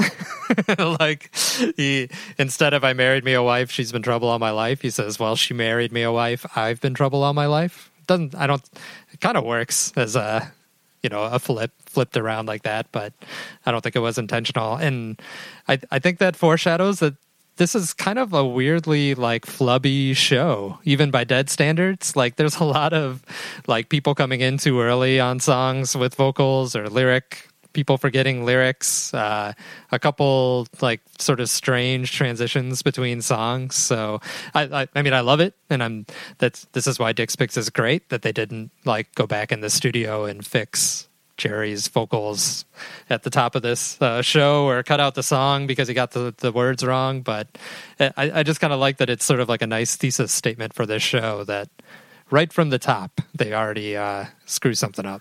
Yeah, I have to admit, I didn't notice the flubbed lyric. I did notice that they're a little off when the song starts. It sounds like they're a little off beat, and then they they, Yeah. they kick back in. Um, this song is interesting because you know, "Cold Rain and Snow." It's a um, it's an ad- adaptation of an old folk song, a, a murder ballad that uh, derives from the early 20th century. And of course, this song originally appeared on the first Grateful Dead record. And I was looking at the performance history of this song, and you know they've consistently performed this song like throughout their history, you know, going back to the late 60s. Although in my mind, for some reason, I associate it most with the 80s um, Mm-hmm. because I feel like I feel like they would start shows fairly often with this song, or they would play it maybe in the second slot. Uh, Right. some foreshadowing here. They actually th- this song reappears, I know, on uh, Dick's Picks Volume Twenty One, which is a show from 1985. And you know, for that reason alone, that I, that's not my that's not one of my favorite Dick's picks, but I, I- I do have some affection for it just because 1985 is such a weird year for the Grateful Dead, and it's it's it's kind of bizarre that they have a Dick's picks from that year, uh, but they Yeah. play Cold Rain and Snow uh, that year, and um, I like They it. actually I li- like I like it in this both, slot. I think um, it, I, I think it works. Yeah, both shows from Volume Four also opened with Cold Rain and Snow. Oddly enough, uh, though Cold Rain and Snow is not on Volume Four. Um, and I think you know the Dead were very literal in their set list choices. Sometimes, like they always play one more Saturday night on Saturday night. Uh, but I, I'm pretty sure, like you can reasonably surmise that anytime they opened a show with cold rain and snow it's because there was either cold rain and or snow outside the venue before that show. So I, I i almost take it as like a uh, you know a weather report. Not weather report sweet but a weather report from the dead that it was probably raining outside the show on this night. Yeah, we need someone out there listening to dig up the weather reports for uh, December 26, 1979. And can Yeah. you confirm that it was raining in the Oakland area that night? yeah Uh, that's like from five to seven that night yeah I because I feel like that's a good theory. I, I'm guessing you're probably right that it was cold and or rainy that night. I'm sure it wasn't snowing in Oakland. I'd be shocked if it was snowing Right. in Oakland, but it's probably cold and or rainy that night. But I like this as an opener. Um, it's a good mid tempo kind of rock song. I think it works in the mm-hmm. first slot. Now this the second song. This is interesting because you know I feel like we've made jokes about this about how eh, as the Dead entered into the 80s, there became this formula to their set list where they would often, in like the second or third slot, play a very long, slow blues song sung by Bobby. And it was usually mm-hmm. CC Ryder or Little Red Rooster. Uh, or Wang Dang Doodle, I know would come into play, like going into Yep. the '90s, and, uh, th- th- and and this song always seems just destined to be a bathroom break song for us. I will say that I did not bathroom break CC Ryder on on this album uh, because Yeah. this is our first CC Ryder of the Dick's Picks run, um, and I was like, I'm not sick of this song yet. I, I'm going to sit through CC Ryder. This is actually the- only the second time they ever played this song at this show, so it was fresh for the Dead. I think it's a pretty good version of it. I don't know. I didn't. I. I. You know. I. I wasn't. Uh, uh, you know. I wasn't you know turning in my seat or anything. I wasn't fidgeting excessively uh, during this. I I enjoyed it. I feel like we're gonna get into shows where they, you know, a, a couple Dick's Picks down the line where they're playing CC Ryder. I'm not gonna make it, but I think for the show, I, I, I was able to make it. So I, I, I listened to it and I thought it was fine. Well, I'm like committed to the bathroom break bit and like taking it as realistically as possible. And I don't think I would have to run to the bathroom on the second uh, song of the show, though it depends how much like pre partying I'd done on the very new Grateful Dead lot scene outside. So yeah, I, I'm not using my bathroom break here either. I think like like you said, there's like sort of a novelty here to hearing one of these Bobby Blue songs. I saw one comment that said this was the best CC Rider ever, which God bless that person for actually sitting down and thinking about like the relative quality of CC Riders. But I love you it. know, it was I- fine. Yeah, Well, the thing we've you'll find a discovered, defender for anything, right? I was gonna say, like, we've discovered that there are partisans for every single Grateful Dead song. Like, we're gonna get to a point where they're gonna drop in a "Keep Your Day Job" into a set, and we're gonna make hmm, fun of yeah. it. And there's gonna be people on Twitter. It's like, how can you be a real Dead fan and not like "Keep Your Day Job"? You know, this is outrageous. Uh, and I'm sure there's people like that who are like, "Don't you like the blues, man?" Don't you Yeah. like the blues, man? How can you not like CC Ryder? You know, I'm gonna say, hey, right now, I enjoyed the CC Rider, so I'm with you as of now. Later on, might not be with you, but right now we're with you. Um, we'll take it. the, the third song of set one, Dire Wolf, um, and this is where we're gonna start talking about uh, Brent's tone um, in this show. Um, because I don't know, man, it's weird. He's, he, you did some research into this because I was like, oh, I wish he was playing like a Fender Rhodes or like something kind of like very late '70s sounding. And it, Yeah. and he and he is playing a Fender Rhodes, but it's like weirdly customized. Right. My like, you know, knowledge of gear is pretty poor and particularly keyboard gear, which, you know, I have basically no frame of reference for, but it sounds like he modified it to have a lot more attack so that it sounds just like very metallic and sharp. Which, you know, Fender Rhodes I usually think of as the opposite, right? It's kind of like Right. this pillowy, like It's- misty sound uh, that has a lot warm. of reverb on it. Yeah, Right. exactly. Uh, whereas Brent's like the opposite. It's like getting like stabbed with icicles. It sounds like it's, so so it sharp. sounds like it sounds like a ringtone. It sounds like when he's playing Yeah. keyboard solos on a lot of these songs. It sounds like oh, a person from the future is at this dead show and their phone keeps ringing, and it's ringing for a long time. And Yeah. I just I, I just do this thing when I hear him play where I'm like oh if if it didn't have this weird metallic tone. This would sound really good because his playing, I think, is Yeah. really good on this song. But the tone is so weird. And, and I'll say that, and maybe this was a Stockholm syndrome thing with this show, that I came around to appreciating it by the end, or at least not minding it. Um, Right. But it's a pretty big mean, the- negative to this show, like just this that metallic sound coming out of his keyboard. yeah.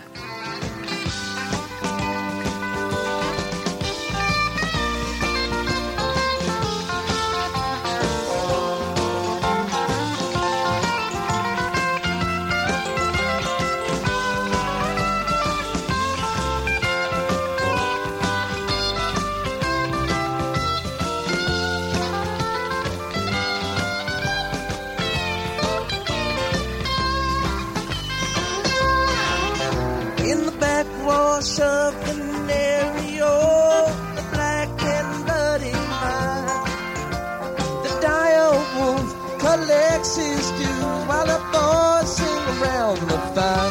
Don't murder me. I beg of you, don't murder me. Please don't murder me. And I think so. I I did a little digging into like listening to some of the odds from this run as well, uh, because obviously this is a soundboard. It's a two-track soundboard recording, like all the Dick's Picks. And what jumped out to me, and I know you don't, you you listened as well and don't agree with this as much, but when I listened to an audience recording of these shows, it sounded a lot better to me. And I wonder if there's something about how you mix this particular instrument live uh, where on the soundboard it sounds really sharp and really metallic. But when you're in a room where you have sort of the natural echo of the venue, it actually does kind of get that classic reverby Fender Rhodes sound. And so I wonder if like this might be a case where the audience recordings do a better job of giving you a feel for what this show felt like in the room and what Brent was going for with his tone. Because obviously like the the nobody was hearing the soundboard except for Dan Healy, the sound guy. Uh, so, and he was mixing it to sound good in the room, not to sound good on a CD. You know, twenty some years later. So, I I think like my like sort of defense of Brent's tone on this album, and I have the same issues with you, especially like I said, jumping from seventy to seventy nine, especially on a song like Dire Wolf, which is like beautiful and sparse and haunting on Dick's Picks four, and is just like a, a, a totally different animal on Dick's Picks five. Uh, my my sort of like I'll I'll hand it to Brent that maybe he was like going for something that you can't really appreciate in this context. I can buy that. I, you know, I went and listened to the audience recording on your recommendation because you were saying that you felt like it sounded a lot different. I didn't feel like it was that different to me. It was maybe a little warmer than the Dick's Picks version, but it was still pretty metallic sounding. I have to say that that December 28th show that I've been talking up, I feel like that tone is less prominent, and it's because he's playing a little bit more organ on that record. Mm-hmm. Uh, yeah. than, than, than the keys. Uh, so it, it's not as much of an issue. I feel like on that record, I feel like he's just playing a lot of like a, you know of that Fender Rhodes on this record, and he's actually playing like quite a few solos on a lot of these songs. Um, and No, again, he's I think- not subtle. and you know, I've said this in other episodes that I'm a big proponent of the keyboardists in the Grateful Dead having a more prominent role. Like as much as I love Keith, my complaint against Keith has always been that you can't hear him on a lot of those recordings and and he's also just not a very assertive player. That was just his personality. He was much more of a hippie jazz cat dude that wanted to melt into the background maybe on a lot of those recordings. And and you know Brent on the other hand was much more aggressive and and in, in, in the style of his playing and also uh, just the tones that he would use. And you know I'm someone who is a Brent defender. I like Brent a lot and I actually appreciate what he brought to the band as they went into the 80s and he got even bigger and bolder with his tones, you know, when he was playing around with synthesizers and, and, and doing all the MIDI stuff. Um, even even though I think at that time, you know, you can go back to those shows and, and question his taste at times and, and, and feel like, oh, I wish this is maybe a little bit too much. like I wish you had pulled back Right. maybe a little bit on some of this stuff. Um, I don't know. It's uh, it's an, it's a it's a it's a very odd thing I think to listen to this to this show and, and hear that metallic stuff and and it, it just and just to know that he modified a very warm sounding instrument and just took the warmth out of it for whatever reason. And I don't know why he did it. It's an interesting choice though. Yeah. And like I said, like even though it's not my favorite thing, I I, I spent enough time with this with this uh, with with this show to maybe not love it, but to uh, appreciate it a bit more than I did at the beginning uh, of listening to it. Um, so these next well, bunch of shows, I think just real quick, I think you you sort of hit the nerve of like why I truly am not a big fan of 80s Dead versus 70s Dead is it, it, it has more to do with the approach to keyboards than the tone of the keyboards even where I do feel like the Keith approach works a lot better where he's a little more subtle, he's adding sort of background color, he's not really engaging in conversation with the others quite as much because I think the dead already have a very busy sound, even without a keyboardist, like stepping up and equally sort of taking a lot of solos or taking a lot of like very prominent fills and things like that. Uh, so that's like kind of the hardest thing for me to get over. I can get past the tone, but I do feel like there's just a lot going on. And it, like you say, I think it probably like gets more and more dense as the 80s go on. So here I could tolerate a little more, but the fact that Brent is also kind of a soloist rather than a background player. Uh, when Jerry and Bob and Phil are also all going nuts and the drummers are going nuts, like it's it's just a lot going on for me. Like I feel like somebody needs to like take a step back in the band, or else like it just becomes you know a little too competitive uh, to my ears. Well, I think I think the person who took a step back was Bob. You know, and, and the things Mm-hmm. that I've read, they've talked about how Bob. I know one person was. They felt that Bob almost dumbed down his style a little bit because Yeah. he had he had to step back because Brent was so prominent.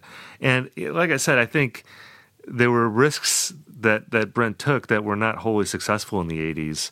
Although I do think that he is successful like a fair amount of the time with that stuff. And the defense I would make of that is Brent is what makes 80s Dead distinctive rather than just a reiteration of the 70s. You know, like if they had just if they had just hired another Keith guy, I, I don't know if um I, I don't know if they would have been successful in the 80s. I, I also don't know if if 80s Dead would be as sort of unique as it is in Dead history. Um, no, no matter what you think about it, um, you can't really accuse them of just trying to sound like they used to sound in the 70s. You know, they they were embracing the technology of the time. Um, again in ways that sometimes uh, we're not in the best of taste, but I think other times are genuinely interesting and and make it fun to revisit a lot of those shows. Uh, so Yeah. Uh, so even when I don't fully support what Brent is doing, I, I support the the idea of what he's doing, and and I appreciate what he brings to the band uh, in that respect. Um, so the next several songs on in set one, you know, we can break these down individually if you if you feel like you you need to. But I feel like me and my uncle into Big River, Brown Eyed Women, and New Minglewood Blues. I think they're all fine and I enjoy them, but it seems like a very 70s first set boilerplate type progression where I don't know if there's anything hugely distinctive about what they're doing with these songs uh, on on this album. I don't know if Yeah. you disagree or not, but like I don't have anything. I don't have a ton to add uh, about what they're doing. I mean, I think I think Yeah. it's fine. I think it's good, um, but you know, it, it it's nothing you haven't heard before. I guess on other live records. Yeah, the only thing I really have to say about these is that, like, yeah, I agree that it's like something you'd probably find in a lot of 70s shows, but I also think it's kind of a set, a little mini set of songs that adapts pretty well to what they're trying to do now. And like, I can hear them sort of morphing into an 80s version without a whole lot of growing pains. Dire Wolf was like tough for me to swallow, but Brown Eyed Women, especially, I think becomes just like a pretty nice, like smooth dead song. Like it kind of has like an easy glide that works really well uh, with that sort of approach. And you know, me and my uncle in Big River, they're they're still being discoed up a little bit by the drummers. Uh, you can still hear a little bit of like that '77. We're gonna disco up the country songs approach. But it's not quite as strong as it used to be, and it's, you know, it's it's pretty nice. Minglewood, you know, has been around since the 60s and like it'll continue to be around through all the 80s and it's all right. Like, you know, it's a, I I, I kind of like that as a Bob song and uh you get Brent's on the organ, I think for the first time in this show. Uh and you know, one thing everybody can agree on is that Brent's was the best organ player the Dead ever had, and I'm kind of looking forward to hearing some more examples of that. So the, that's kind of what jumped out. Yeah, just to piggyback on a, a point you just made, um, w- which I agree with. I think that uh, you, you you can listen to this part of the set and you can hear the um, the evolution of the Dead into more or less a more straightforward rock band. You know, where they could play these songs. You know, they weren't playing arenas, or they weren't playing stadiums yet, I should say. But there is a stadium rock feel to what they're doing here, where it's a little more streamlined. It's not as eccentric, maybe, as what they were doing earlier in the decade. You know, this is the Dead proving that, hey, we can be just a, a dependable rock band that if you love brown eyed women, we're going to play brown eyed women in a fairly straightforward way, and we're going to please the fans, you know, by playing this. Uh, so it's a so it's, so it's very effective in that way. You know, not hugely interesting, but like satisfying in its own way. I think. Um, this leads to "Friend of the Devil" uh, here, and it's interesting. I don't know how much research you did into this, yeah, because they're doing the slow version uh, Right. on this record, which became the way that they would play it into the 80s. I don't know if they did any fast Friend of the Devils in the 80s. I feel like most of the live versions I've heard are all this slow version. Yeah, it's Um, slow from here on out. Yeah. And obviously on the record, it's this jaunty folk song. And, and and that, that that's how it had its original life. And and here it's more of like a slow, more dirge like tune. Yeah, and I it, it's it's kind of interesting how my feelings have evolved on this over the years where I used to find this just like totally dull compared to the original. And I I think the studio friend of the devil is like a classic dead song, right? And I think it's even it, it, it's uh, it, didn't it make it to Skeletons from the Closet? Like it's like Oh, yeah. know, officially uh, greatest hits of the Dead, and it does a lot of that sort of early '70s Dead country rock, country folk, folk rock thing very well. So it it was always an adjustment to me when I got a tape that had the slow version, and slow Dead tended to irritate me as a younger man, and still does to some extent. But you know, I actually found myself really appreciating this version. and it's kind of like the exception to this complaint I had just a few minutes ago about like Brent adding yet another sort of busy, element to the Dead sound. I feel like the three of them, Jerry, Bob, and Brent, are having a really interesting three-way conversation through this song, and they kind of each have their own little spotlight segment in the middle. Bob even has like a little solo uh, before Jerry takes a solo and Brent takes a solo, and even though it is this like sharp Fender tone, I, I, I kind of like I, I can see what they were going for here, and I liked that. Uh, it, it seemed like all three of them seemed invigorated by the fact that they had this new voice to play off of uh, in even like a sort of slower ballad like this.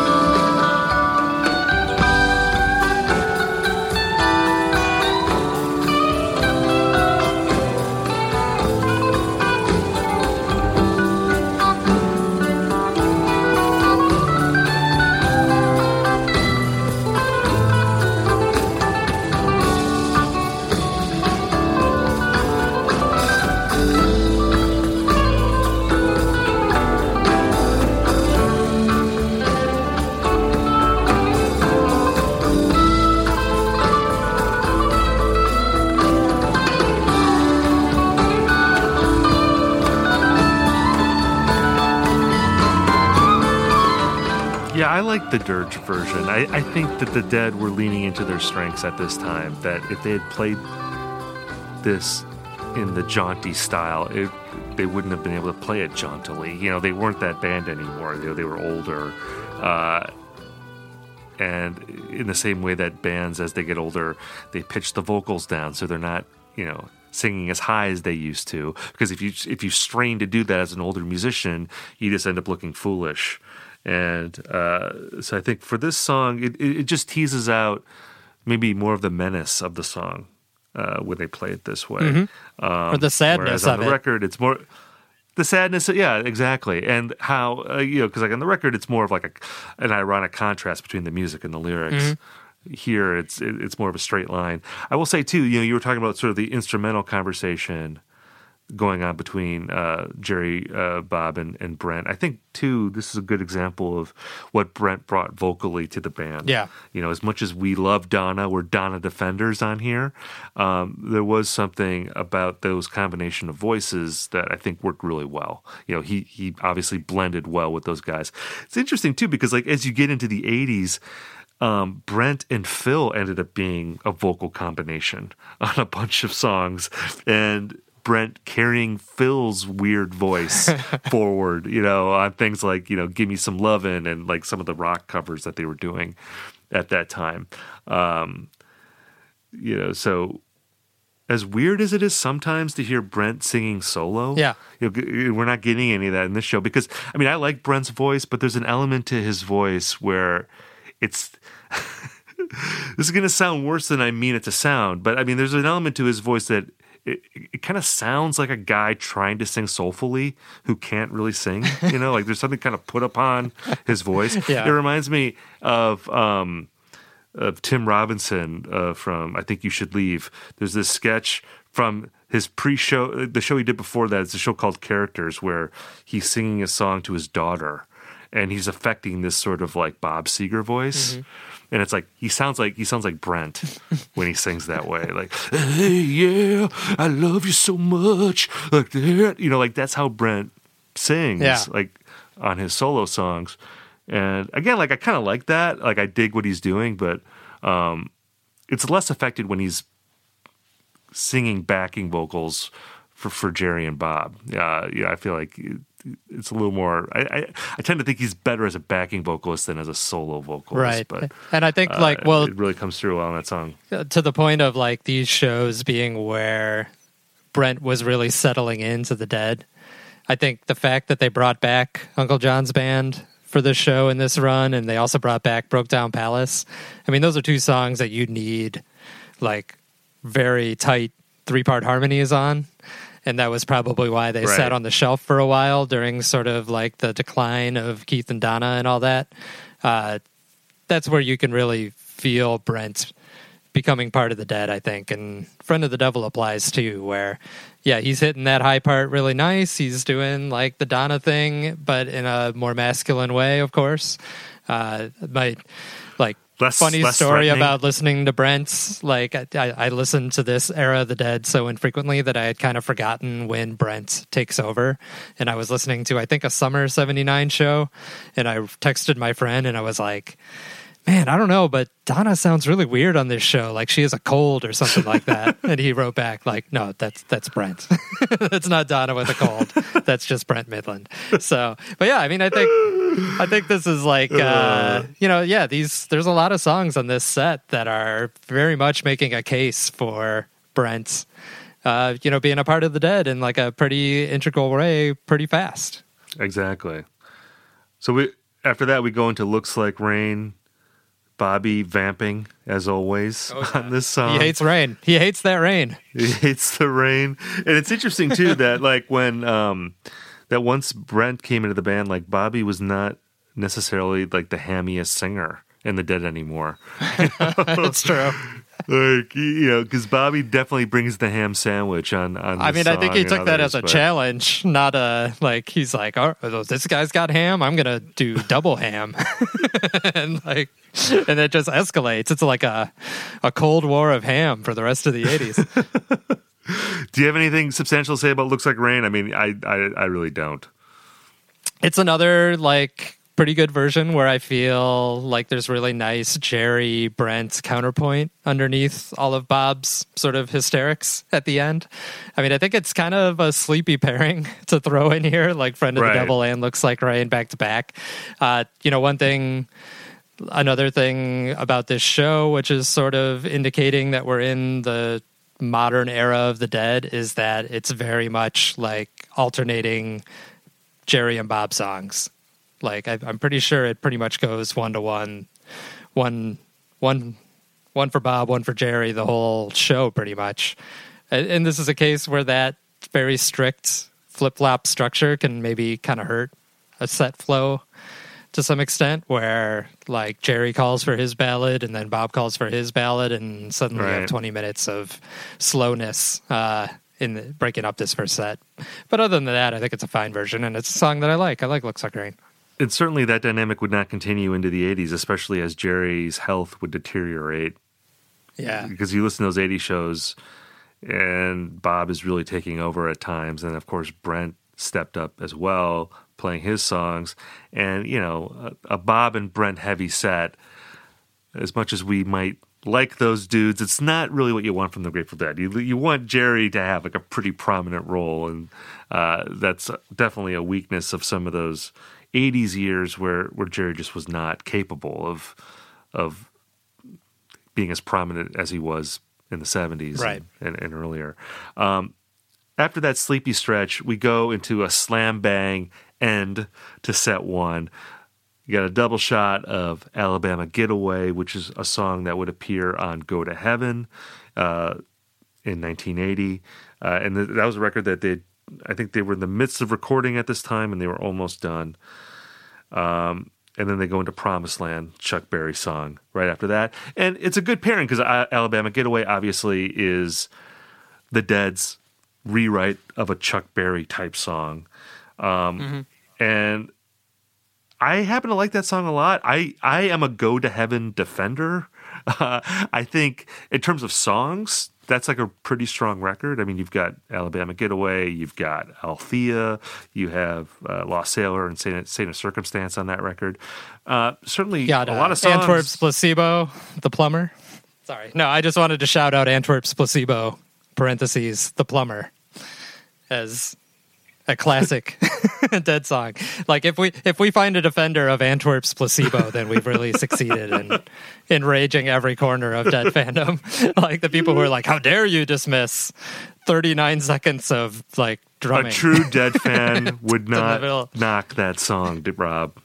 I'm, I'm standing up for that right now. A true Deadhead would not knock that song. Um, yeah. But anyway, I think Go to Heaven has a lot of songs that, of course, ended up being war horses for the Dead as they moved into the 80s. Um, Alabama Yeah. Getaway, you know, maybe less so than certainly Althea and, uh, you know, Lost Sailor and Saint, Saint of Circumstance. I feel like they played that song quite a bit in the early 80s. Maybe not so much later on. I, I, I feel like that wasn't maybe as prominent in the late 80s.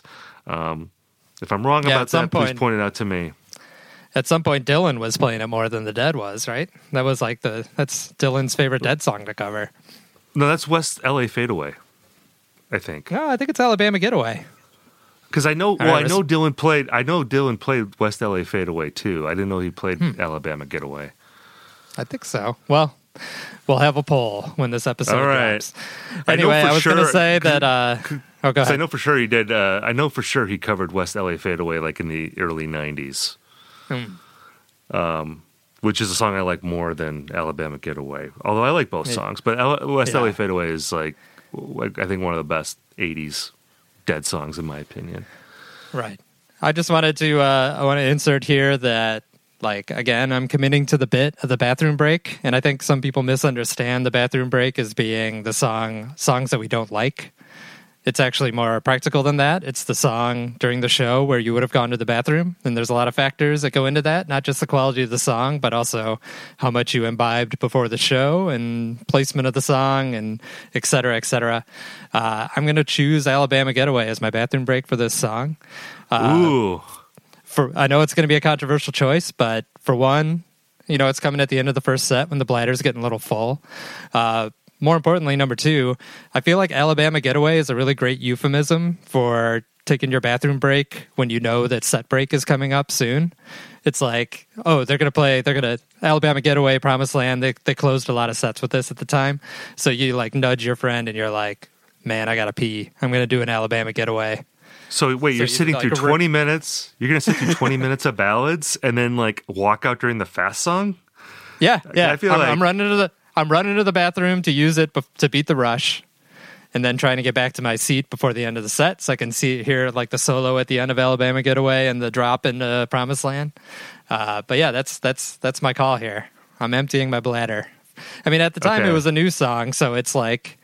You know, when Phish plays a new song, everybody runs to the bathroom. Like today, uh, this is I feel like would have been a pretty popular bathroom choice back I in gotta say, like, 1979. If you're gonna go the euphemism route, I feel like "looks like rain" is like a better euphemism for I got I got to take What- a leak. Well, that But was anyway- like looks like rain. Uh, insp- like was what made me have to take a leak because I was thinking about all that water that Bob kept talking about. All that rain. Here comes the rain, Yeah. and I'm like, oh god, you're right, Bob. I gotta Yeah. go. Well, I, I I would I would hang around if I could during Alabama Getaway, and then Promised Land. I think this is um, by far the best Chuck Berry cover that the Dead do, where it feels as much like a Dead song as it does a Chuck Berry song. Like, and I think that's always the sign of a good cover. Like where if a band plays a song enough, like you know it's a Chuck Berry song, but like the the Dead feel it feels like the Dead have some ownership of the song, and and I think the way Bob sings it is always really great. Like you know just the way he he, storms in, and, and and just the placement of it in this set, I think it works really well. So uh, so this is a Chuck Berry cover that I like. However, there are going to be some more Chuck Berry covers later in this uh, later in this show. I might feel differently about those, but this one I really like this version. I think it totally works. So Rob, Rob, so Rob's taking a whiz during Alabama Getaway, but he comes back in time for Promised Land. We rock out for Promised Land going into the second set. So that's Yeah. the end of the first set. All right, so set two, as we alluded to earlier, begins with a bust out of Uncle John's band. First time that they played it since October of 77, so over two years, which is kind of weird. You would think, I mean, you, you made a good point earlier about how in this show they brought back a lot of the um, Working Man's Dead songs, where, you know, at that time they were really invested in vocal harmonies. Uh, you know, like songs like this song and, and and Dire Wolf. I guess "Friend of the Devil" is from American Beauty, but it's the same idea. Um, and bringing Brent, I guess, back in the band was that's probably a catalyst for them bringing back this song. I would imagine. Right. And but though the vocals are back to sort of those folksy harmonies that they you know really nailed in the early 70s albums like what's really jumps out about Uncle John's band here is that it's not a folksy arrangement at all like the just the the and I'm not even just talking Brent's tone at this point like we haven't really talked about it but Jerry's tone is quite a bit different I think in this show than certainly than 1970, of course. Like he has a much more aggressive tone. He's still using the Mutron a lot. He switches the Mutron on for the jam here, which like Mutron seems totally opposite to what you would normally do with Uncle John's band, though I I, I think it, it works fine in the jam here. Uh, you know, Bob also has is starting to get that sort of metallic rhythm guitar sound that he is stuck with to this day and I, I, found the whole thing very trebly. I don't know if you had the same reaction. Like I, when I got to the second set, I had to go over to my stereo and crank down the treble a few notches because everything just seems very high end to me uh, when they're when they're getting into a song like this. I didn't get that vibe. I really liked it a lot. I, I, you know, the the thing that stood up uh, stood out about this to me is, you know, we've been talking about the transition into more of a straightforward rock band arena ready type Grateful Dead. Mm-hmm. And there's something so crowd pleasing about this song, um, which, you know, I, I, was saying earlier that it was surprising that they hadn't played this for two years. I just think of this as like one of the sort of, uh, you know, entry level Grateful Dead type songs. Like this was a song that I knew before. Yeah, you can hear it in the crowd too. Like people it's always kind of hard to tell if like at, at, this stage of the dead if people were like keeping stats like they do today about like oh it's been this many shows since they last played uncle john's band there was famously the like this many shows since the last dark star banner that people used to put up at the winterland but uh yeah, like people like flip out as soon as they start playing this. Even on the soundboard, you can hear like a big audience reaction. I'm sure there were people that were aware that they hadn't played it in a long time, but I could also see it getting that kind of reaction just because it's a really popular Grateful Dead song. And it, yeah. to me, it you know there were hardcore people that you know would have been really excited for them to play Dark Star at this time because they weren't playing a lot of Dark Stars. But like Dark Star, I don't know if that necessarily has the same crowd pleasing uh, qualities that a song like Uncle John's Band has, which is just such a feel good song. Where if you were just sort of a basic Grateful Dead fan, like if you just owned a greatest hits yeah. record, like this is a song you'd want to hear them play. And mm-hmm. um, it's interesting that they ended up playing it again, you know, a few nights later. Uh, mm-hmm maybe for the same reason, you know, just knowing, okay, this is the kind of song that people are going to want to hear. And, you know, I don't necessarily get that sense from, you know, earlier Grateful Dead eras that they would have thought in those terms, but, you know, there's an element to that, to them starting off the set with a song like that, that feels maybe more overtly crowd pleasing than earlier Grateful Dead eras that feels more akin to the 80s, you know, where, where they were playing those kind of songs and they were also, playing some like pretty straight down the line classic rock songs, like covers in the 80s, like playing Hey mm-hmm. Jude, for instance, or playing Dear Mr. Fantasy, you know, like where you're just being like a, the classic rock jukebox at that time. But a lot of Dylan. Yeah. A lot, a lot of Dylan, you know, songs that, you know, you can kind of roll your eyes at as being obvious, but if you're playing big places, like those songs work and they get the crowd mm-hmm. involved. Mm-hmm. So it makes sense that they would do that. Um, so yeah, I didn't really get the trebly thing. I, I, I you know, I, I think I listened to this show um, in the car and on headphones, and uh, yeah, the, the, beginning of this set, um, you know, the, the progression that goes like th- like through the first like four tracks or so, I think is really great. Actually, really, the 1st mm-hmm. six tracks, um, and you know, like I guess the second disc if you have the CD, uh, I think is, is the strongest uh, disc in the collection. Uh, so it's a pretty mm-hmm. strong beginning. Uh, so from there we go into estimated prophet. Uh, Right. Which to me is like a defining song of this era of the Dead, like late seventies Dead, uh, Mhm. and then Yeah. you know going into the next era. This is one of my favorite versions um, of uh, this song. Uh, I remember when I first got this album, uh, or when I first heard this album for the first time several years ago. Um, this uh, this performance was one of the, was one of the standouts for me. Just how uh, it ends up going into the jam that comes next. Um, yeah, because this is a song that I think can be a little boring if like the dead doesn't take it to an interesting place. Um, and it really, I think, it often comes down to Jerry's guitar solo.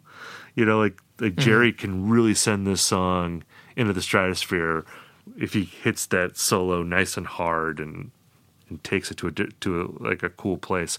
And I think he does that in this version, like in a, in a pretty strong way. Um, so yeah, I'm, I'm very strongly pro estimated prophet in this show. Yeah, I mean, if you include what's tracked out as Jam One on the uh, either the streaming version or on the discs, I mean, yeah, it's it's got to be one of my favorite estimateds too. I mean, it just gets so weird once it gets into the Right. jam part, and it's like, so you you start to hear. I think it's pretty much the first time in the show you hear Brent getting on one of his synthesizers because he uses it in the song itself too.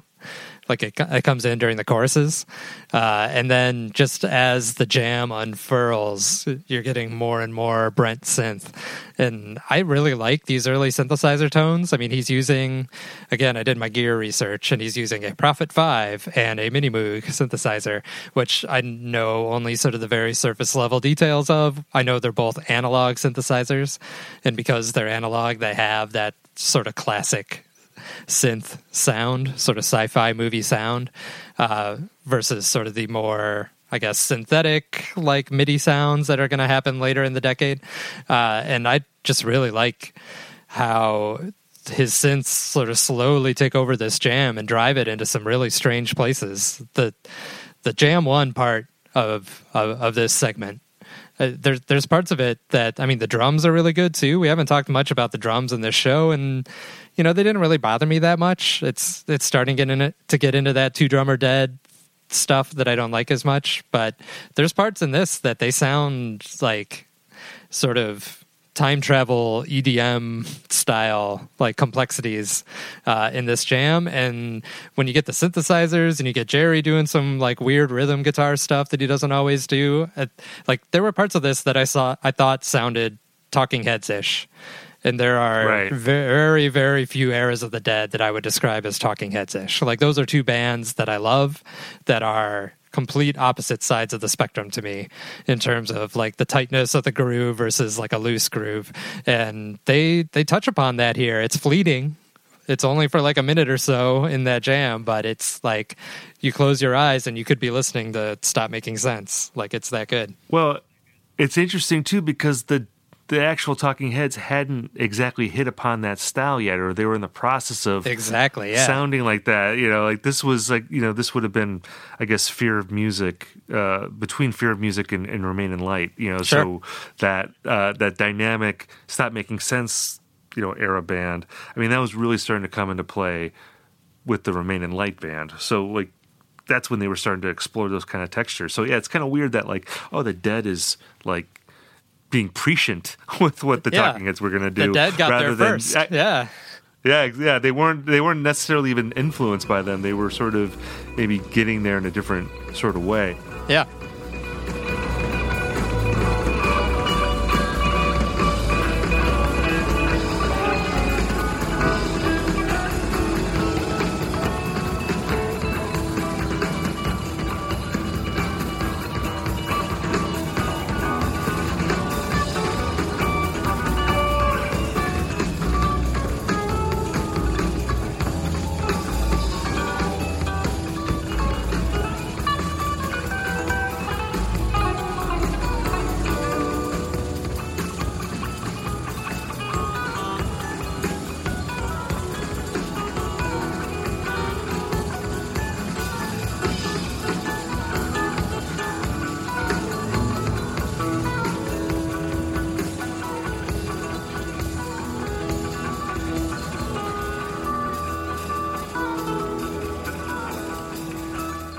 Listed as a separate jam on the on the record.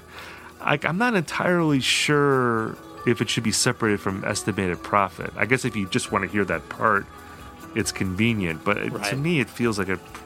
I don't know if it's entirely separate from Yeah. estimated prophet. I, I wish I knew more about this and definitely help us out in the on the tweets if uh, you know the story with this. But Dick, if it was Dick who was actually deciding where to cut the tracks and what to call a jam and what to call a song, he makes some very weird decisions, and we're gonna get to some more of them soon. Where he almost sort of like prankstery, like refuses to call jams by the name the dead deadheads like know them by. Um, but this is one where it's like I think pretty famously known as a caution jam because Phil starts playing the like sort of walking bass line that he plays in Caution, the song. But he doesn't really get to that until later in this jam section and it it just sort of arbitrarily cuts off. It's almost like when Bob start stops strumming the estimated chords uh, and then it gets a little more freer. It, it it cuts into a separate jam. But you know, for instance, you could have done that with the Dark Star on Volume Two. You could have put Dark Star into Feeling Groovy Jam into Dark Star, and he didn't do it there. Right. So it's kind of strange that you would make this uh, designation in this version. Yeah, I, I, I tend to just, in my mind, I group them together, which is what adds to my thought that this is maybe my favorite estimated prophet. You know, like I feel like the jam is part of the estimated prophet. So Yeah. they're all one entity, it's not separate. Um, out of the jam one or estimated profit, whatever you want to call it, we go into He's Gone. And I feel like you, you need to make a very special announcement right now, Rob. yeah. You, it's time, it's time for you to show some contrition here. Right. Yes, exactly. This is my uh, mea culpa. So the uh, second episode, we were talking about what songs or, or why why the Dead didn't play any sort of tribute or make any sort of banter tribute uh, to Gregg Allman dying. Or sorry, Duane Allman. There we go. I'm going to correct my error and make another error. Uh, to, to Duane Allman dying a, a few days before that show, and I said, "Well, they didn't have He's Gone yet. He's Gone was about Pigpen, of course, and He's Gone is the song they played whenever anybody died. Uh, He's Gone is not about Pigpen, at least not originally. It was written about Lenny Hart, Mickey's dad, who was their manager, but was a total slimeball and ran off with a bunch of their money, which led to Mickey quitting the band for a while. Uh, if you look, if you read the lyrics, it's very clearly about Lenny Hart running off with the Dead's money, uh, though in true sort of weird Dead fashion pretty much did turn it into like their tribute song to dead friends as like time went on. Like they played one at, right after john lennon died. Like they played one. People send us a bunch of versions of he's gone that they did for various like recent deaths. Uh, so i was i guess sort of half right in that it eventually became like their their dead celebrity tribute song. Uh, but yes originally it was about lenny hart. I'm apologize on behalf of the podcast to deadheads everywhere for I'm screwing very- that up. Uh, the only thing I'll say is that we do like to throw in an error, a very dumb error, late in episodes, just to make sure everybody's listening to the end, and that's sort of our like uh, canary in a coal mine. Not me, man. I, No. I, I never made, I've never made a mistake in this show. You have a perfect record. Absolutely perfect. I'm very dis- I'm very disappointed in this He's Gone mistake. Let's not let's not let it happen again, or Right. uh, you know, I might have to bring in, uh, you know, you might be Keith, and I got to bring in a Brent. That's all I'm saying. You Oh. know, I, I'm going to leave it at that. All right, I'll watch Uh, my step. Just don't fuck it up. Play with both your hands, man. Don't be giving your wife the bird and play with one hand. My pet Um, turtle. That's so- the only one down here. Uh, yeah. So this version of He's Gone, what I like about it is it comes in real hot, like an early 70s He's Gone. Like it's got a nice frisky tempo. And then it's like Jerry has a big dial labeled Grateful Dead tempo and he just cranks it down to be this like really slow, like regal 80s, 90s He's Gone tempo.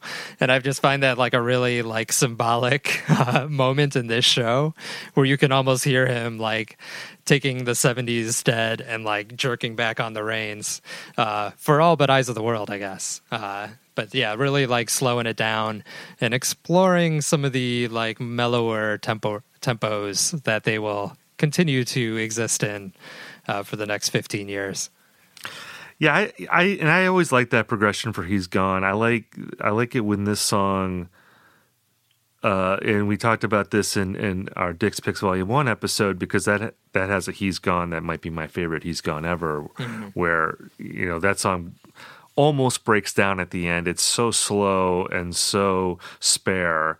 It feels like they're barely playing, but they they're they're still moving forward. They're keeping it together, and there is a similar uh, vibe to this version as well that you alluded to. That it slows way down, and uh, to where you get to the vocal coda at the end, where you know you you just have the vocals and hand claps basically you know at the end and i and i love that progression because it does feel like uh it doesn't feel like lenny hart left with their money. It does feel like a death song you know? It Yeah. feels like a few it feels very uh, you know like f- funereal like at that point. And so i always like that for for he's gone. And i think it adds to uh, the vibe of this set where uh, just as you know estimated prophet ends up devolving into this you know kind of weird jam this song also devolves and then ends up going into the other one um which is a good study in contrast there because that's obviously a much more upbeat song uh, after that it's interesting you know because obviously we just did uh, Dick's Picks Volume 4, which has a very famous other one. So to have another other one, you know, in this next uh, Right. uh, disc, I mean, it w- we are suffering a bit from from our own context of going through these in order because to me, this one couldn't help but suffer a little bit in comparison to that. You know, like it, it it's not quite as pile driving. You know, and like you know, we, we- we've already talked about how it's a little weird to go from 70 to 79 i for me that transition was maybe a little bit easier than it was for you I, I, it wasn't as jarring for me but this was one instance where i felt like ah my memories of the dick's picks volume 4 other one are too fresh Right. and i think this one's pretty good but like you know it can't help but suffer in comparison Well, it's it is just 22 minutes shorter. like it's it's pretty remarkable that you can even say that about any song. But yeah, you know, obviously they're not doing the cryptical envelopment part. There's no drum segment in the middle. It's just that like full steam ahead middle section, and you know it's pretty good. And it's like Phil. This isn't like a, a show where Phil jumped out at me a lot. And I was almost kind of thinking if maybe Brent was sort of occupying this area that Phil used to occupy with busier bass parts. And maybe it's just down to the recording to some extent as well. Uh, but here in the other one is where Phil gets to drop some famous Phil bombs all over it. And, you know, it, it seems to go over well uh, with the crowd and is a good sort of pick me up after this, after a, a slow, he's gone. so the next part of this set is another example of the dead moving into the 80s and implementing what are now well established parts of Grateful Dead shows, but at the time were relatively new. And this is the drums space section of the show. And it's not precisely billed as that because you have the drums part and then you have Jam 2, but Jam 2 is essentially space uh, in, in this show. And with the drums part, I mean, that really became sort of a formalized part of the show at this moment in time. Obviously, there were other, you know, drum solos going on in previous Dead shows. We talked earlier, you, know, you were just talking about the other one uh, from Dick's Picks Volume 4, where drums were essentially part of the other one. You know, it wasn't built as like a separate thing. It was part of the other one. You know, and we and we talked too about how the Dark Star had a section that was basically space, but it wasn't built as space or it wasn't broken out. It was just considered to be Right. part of a Dark Star jam. Um, but for this drums, it marks a new era for for Mickey and Bill because they were starting to bring in the army of drums or like the the large amount of drums that they that they would Yeah. become famous for in the 80s and it was an extension of their work doing the soundtrack for Apocalypse Now uh, as the Rhythm Devils it was it was Mickey and Bill and there were some other percussionists as well whose names escape me at the moment um it's interesting too. Like there's this great book that Eleanor Coppola wrote, the wife of Francis Coppola. It's called Notes, and it's about the making of Apocalypse Now from her perspective. She, of course, ended up making a documentary about a decade and a half later called uh, Hearts of Darkness, A Filmmaker's Apocalypse, which is one of the great Yeah. documentaries ever made about the making of a film. Um, Yeah, really good. really good. But um, this book that she wrote, it's a diary of the making of the film, and it's also a diary of like a very bad patch in the marriage between Francis Coppola and Eleanor Coppola. Like Francis like ended up cheating on his wife during the making of that movie, and he almost left her for this woman. So Eleanor Coppola is writing about that. And writing about the making of the film and how it's turning her family upside down because Francis Coppola is driving the family into debt. There's also an entry about them seeing the Grateful Dead in October of 1978, around the time that Brent was starting to enter the picture uh, for the Grateful Dead. Um, but anyway, in early 79, Coppola ended up inviting uh, Bill Kreutzmann and Mickey Hart uh, to basically just jam in a studio and come up with rhythm tracks um, that he used in uh, Apocalypse Now. It's interesting to me listening to this drums because, you know, drum space can be very hit or miss for people. I I'm sure there's people out there that would use this as their bathroom break opportunity to walk out.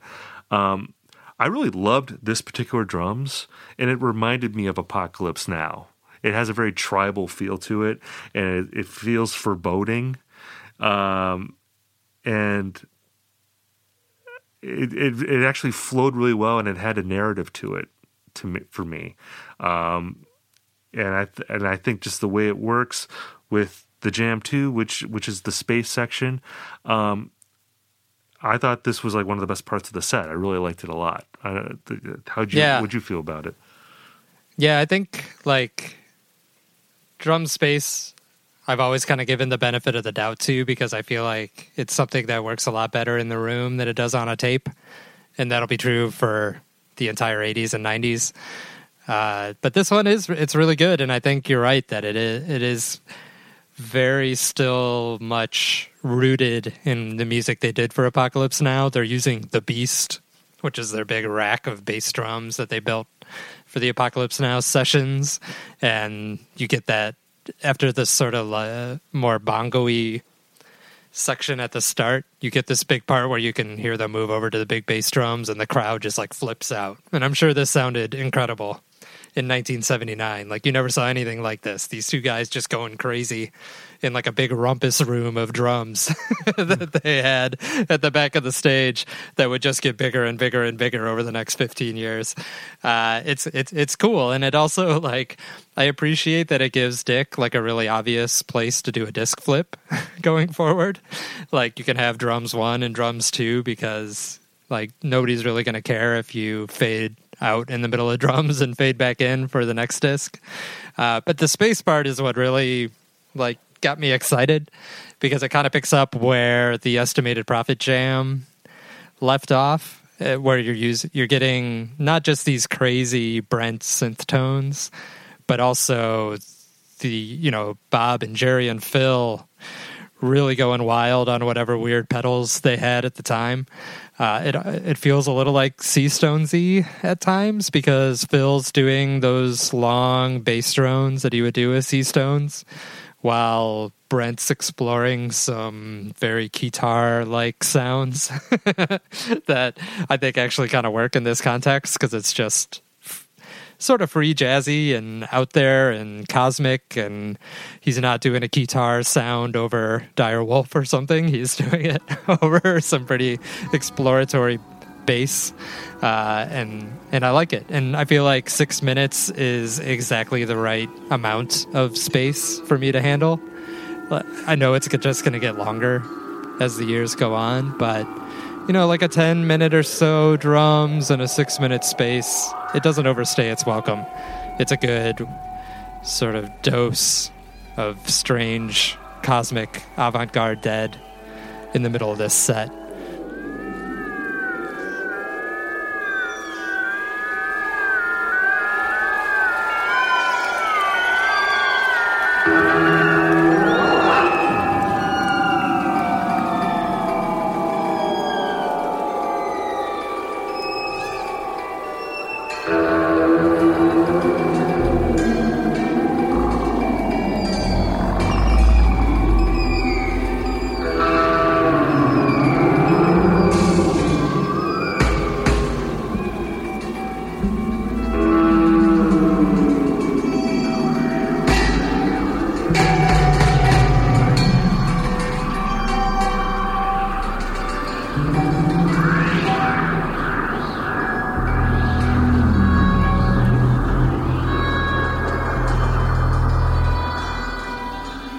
I think it's strong. And I, I again, I have to give a shout out to 122879 because there's a drum space in that second set, which the drums and space happen at the same time. Like there's not a separate drum solo or, or a space section. They're happening simultaneously, and I think it's about 13 minutes or so. And that is awesome. Like I, it's really strong in that show, and whatever I think, I tend to think that what they were doing in this show sets up what they do a couple shows later. So. Not to not to keep jumping to, to twelve twenty eight, but I think that's a really strong show, and I really like that drum space uh, from Yeah. that show. Uh, what's, what's interesting with the next two songs? So, so we have "Not Fade Away" and "Brokedown Palace." Yeah. Brokedown Palace is a bust out again, not since October '77. Another, you know, vocal centric song from American Beauty. You know, a song that benefits from you know having great harmony vocals. I feel like normally when you come out of space, that's a that's a that's a spot that's reserved for like Stella Blue or or Morning Dew, one of these kind of interstellar songs that or that that build to like grand climaxes with you know with the Jerry Garcia guitar solo. Brokedown Palace isn't exactly that. It's cool to hear it uh, as a bust out. I don't know if it totally works in this spot as much as I love that song. I, w- I was kind of wanting something a little more dramatic in that spot. Uh, Right. It's weird to me too. well, that the not fade away, comes. Not fade away comes first before the brokedown palace. Well, that's what I So you mean. I was just gonna, I was just gonna say that. You know, I feel like normally they would do the ballad coming out of Yeah. space, and then and then do the rocker. Where here they did the mean, yeah. rocker, and then they did the ballad. I guess because Not Fade Away has that more tribal beginning, and maybe it felt like a natural segue to come out of space into this, you know, the Bo Diddley beat of of, of Mhm. Not Fade Away. I thought the Not Fade Away w- w- was strong. I really liked it. yeah, Um, it's another one that is kind of. Well, it, it's a lot different from the one on Dick's Picks 4 and the one on Dick's Picks 2. So we've heard like a couple versions of very torrid, not fades away, where Jerry is just kind of, you know, doing this euphoric run of guitar throughout the entirety of the song. And this one has, it's a lot different. It has a really slinky build up. It's got some interesting fill parts going on. You got a lot of Brent organ that's like hovering around and playing off of the other ones. And Jerry, you know, through this whole show, he's got this very fast paced, sort of fluttery sound that he keeps doing. It's almost like a finger picking, but it's electric.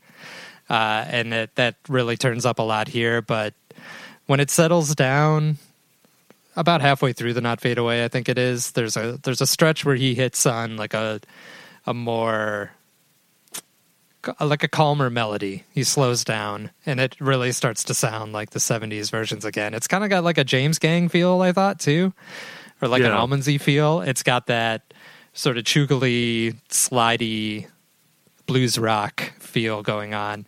Uh, so it eventually gets around to a real, like a, a real nice spot. I think it's sort of the last part of the show that really grabs me, to be honest. Uh, Yeah, the I- Palace is nice, but it's it feels like the show's really winding down, and of course, then we get back to uh, the Triple Berry, the second and third parts of the Triple Berry.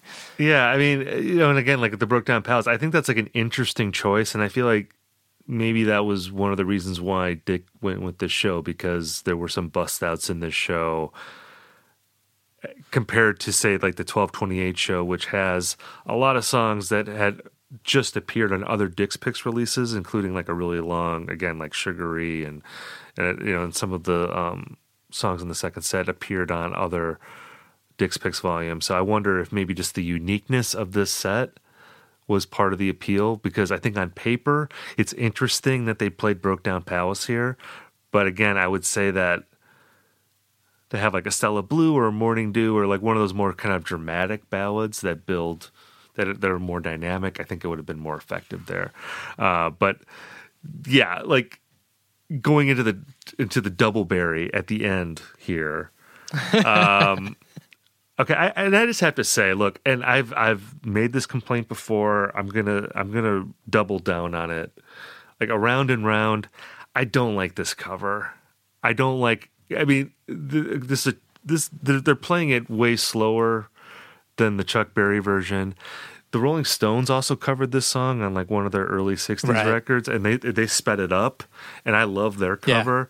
And you know, It's this- in the T.A.M.I. show, right? yeah, it, it's great. It, it rocks. It sounds awesome. And like this dead version, it's so slow and it's kind of smarmy to me. I just don't. I just don't dig it. and this is definitely Yeah. my bathroom break song. This is like as soon as I, you know, uh, the joint was rocking, I'm like handing my beer to you, and I'm like, dude, I'm taking a piss. I'm getting out of here. You've been Um, holding it this whole time. That's impressive. Yeah. I've been to shows with you, Steve. You can't Well- you can't hold it that long. Well, you know, I, this is a great second set. I don't want to leave. I don't want to leave. I, you know, I, I, I was- pissing in a cup, you know, under my shirt, so I wouldn't have to leave. But now I'm actually Yeah.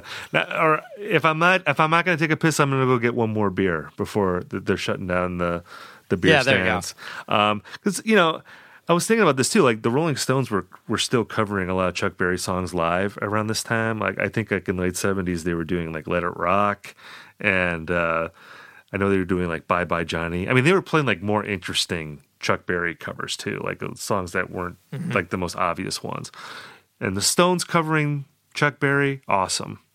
Keith Richards, obviously, you know, you know, arguably Chuck Berry's greatest acolyte, you know, greatest uh, student. Uh, you know, I I could hear him play Chuck Berry covers all day, but around and round, it's just kind of lame. So I'm walking out during that, but I'll come back for Johnny B. Goode. It's a little more upbeat, and I I can get into that as like a side closer. So, not my favorite like way to end like a set, but definitely more tolerable than a round and round. It's kind of funny that like we talked earlier about the dead being almost an oldies act at this point in 1979. Uh, playing, you know, the same venue as a bunch of these new wave bands and kind of sticking out as a 60s leftover and it's funny that they not only double but triple down on playing the even older material. So they're like an oldies act playing the oldies in the midst of a very, you know, rapidly modernizing rock scene. So this is kind of where I can see a lot of, you know, late 70s punks. Though, you know, I mean, it's like punk in a way was circling back to Chuck Berry, so maybe they liked it. But yeah, it's kind of like a, it's a little bloated compared to the very stripped down early rock Chuck Berry stuff. And the Stones were always a lot better at keeping it stripped down and not adding a whole layer of bloat on top that sort of, you know, runs counter purpose to the song itself. I will say that, like, I think this is an example of, you know, if we were in the room, this might have worked better. Like, I think, like, Yeah.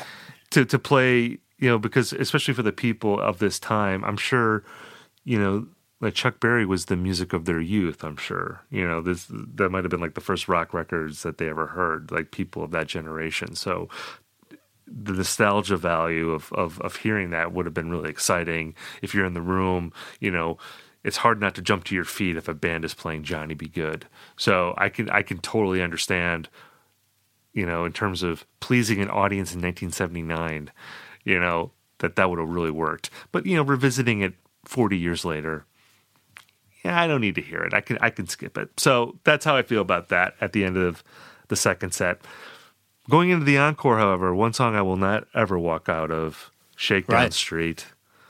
And it's you know, we were you know, we recently did Dick's Picks Volume Three, uh, you know, from the Hollywood Sportatorium in Florida. And we talked about the sleaze of that era, you know, the disco-y dead, Right. you know, the sweat and the grime that you feel like you can feel when you listen to the, to, to DP3. Um, this Shakedown Street is interesting because to me it's not as sleazy. I think it goes back to that 80s idea of them sounding a little bit more professional maybe on this version.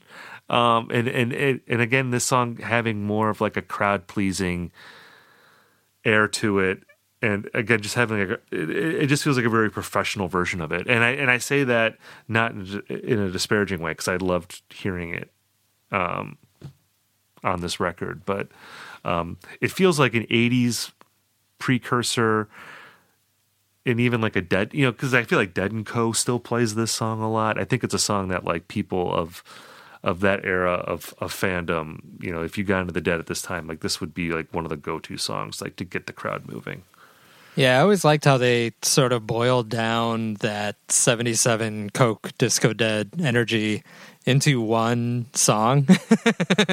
like Shakedown Street didn't exist in May 77, but it's like they bottled what that what they were doing in that direction in May 77 and just made it like a song that they could play all the time when they wanted to get that feeling and I think, you know, going forward there's going to be some pretty good shakedowns in the Brent era, I believe. I I always have thought of that as a song that really bloomed under Brent uh, rather than sort of petering out. But yeah, this version it's okay. I, I think it's a really fun encore, especially because they would play, you know, typically pretty short encores.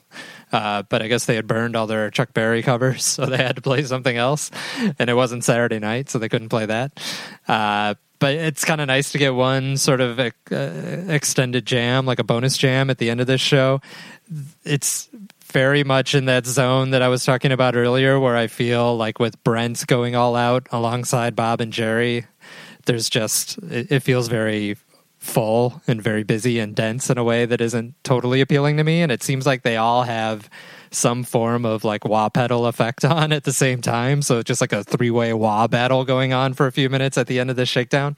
Uh, but you know, it's okay. It's fun. And the segue into Uncle John's band, like a reprise of Uncle John's band, I think is an inadvisable segue in a lot of Right. ways and it's very and it's really rough uh, but i kind of respect the high degree of difficulty segue and just like the gall it took to actually try and steer shakedown into uncle john's band. I mean these are two dead songs that couldn't be further apart uh, in terms of tone and sound. And jerry's like just kind of grabs the whole band by the scruff of the neck and says, "No, we're doing Uncle John's band again. we're all going back uh, for one last verse." And it, I, I like it as like a novelty more than like a fine piece of music. But it's another reason why maybe this show appealed to Dick, which it's like that's that's not something you're going to hear again.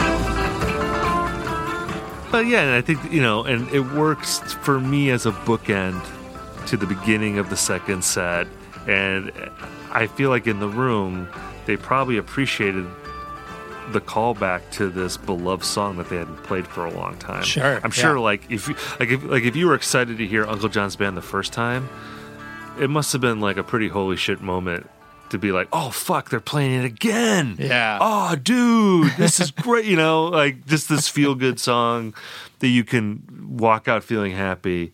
Um, so, but yeah, like the trend, like, but like the segue into it is like so like awkward and somewhat train wrecky. Right. But they pull, but they pull it together like pretty quick. Yeah, they do. That. And Yeah. uh, and so tip of the cap there. Uh, very hard thing to pull off, but still, I think a satisfying end to this show. Yeah. Uh, so so yeah, so this was the this was the first full show. Again, I really like this show overall. I think it's a really entertaining show. Um, you know, normally in these sh- episodes we complain about songs that were cut uh, that we like. Um, but in this episode, we have to talk about maybe songs that we weren't crazy about that they ended up putting in. You know, I I appreciate that this is a complete show. So I I'd have to say that I really wouldn't want anything cut, even though there's certain moments that I'm not crazy about. I mean, if I had to pick something to cut, I guess I would say the two Chuck Berry songs at the end of the second set could go for me. In a way, even Brokedown Palace could go for me, even though it's a bust out. Um, but I feel like you could cut those three songs and then move the encore up. Um, and it would be fine. Although I guess it wouldn't really work though because Not Fade Away segues into Brokedown Palace. So maybe you have to leave it in for that reason. Definitely cut the two Chuck Berry songs though. Yeah. I'm sorry. Round and round. That's on that's on so many Dick's picks, man. We don't need that again. Right. I wonder So if get like that out of there for sure. I would definitely say I'm happy it's there, and my stance is that you should release full shows whenever possible. Uh, but I I wonder how this set, how people, whether this set would be more beloved if you just cut the first set out entirely. And I'll make it very clear, I like a lot of the stuff in the first set, uh, and I like I always like how the first set sort of tees up the deeper, weirder stuff that's going to happen in the second set. But if this was just kind of like the Dick's Picks Volume 2, where it's just the second set, it's just the meat of the show, just two discs, the entire, because the second set is pretty much all chained together with segues, so it's it's really hard to cut around it. Uh, I wonder if people would like think more highly of this volume than they do, because it's not a volume you hear a lot of people talk about very often, and a little bit of that I think is, you know, bias against 80s Dead, but it's also sort of the first of this early run of Dick's picks that isn't, I think, universally treasured by Deadheads. You know, my argument would be they should have put out 1228, man. they should have put that one out. I I I think that would have been uh, I think that would have been better regarded. Uh, You know, again, it starts off with a great epic Sugaree, like uh, just a great version of it. And I think the second set is more interesting ultimately than than what Yeah. this is. I think you know, you could have put that out as is, and, and I, I think it would have been better regarded than this show. But I don't know. I like the first set, and and and I think the idea that you know that they were finally putting out a complete show, um, it showed a level of faith in Deadheads to support something like that, and uh, so I, I, I'm glad they did that. And you know, I'll be curious to see what the reaction is to this episode. You know, and if uh, you know maybe there are more supporters of, of Dick's Picks Five than than we know. I know Steve Silberman has talked it up, and uh, he, he's a Mm-hmm. and he wrote the Dead- liner notes for the Yeah, for the so- release too. So Um, so and and I would say too that like if you are one of those people that only listens, you know, up to like 77, 78, this is a good toe in the water for the Brent era, you know, where it's not as uh, you know, it's not as ex- it's not as extreme in its Brentness as like the late 80s. You know, there's enough of the 70s in this where I think you would feel comfortable in this era and hopefully that will draw you in deeper into the Brent you know, once you get into Dick's Picks Volume 5. Because that's going to come in handy because looking ahead to our next episode, Dick's Picks Volume 6, we are well into the 80s at that point. That show Yeah. is from uh, October 14th, 1983, at the Hartford Civic Center in Hartford, Connecticut. Ah. And um, I think it's safe to say that this was the first Dick's Picks that was truly confounding for some people. Like how this show got picked, you know. I think you know there's some, there, there were maybe some people that weren't into Brent, but and we're not sure about five. But I think five is still like a pretty solid all around show. Six, however, is a little bit wacky as a choice, Yeah. and I kind of love it for that reason.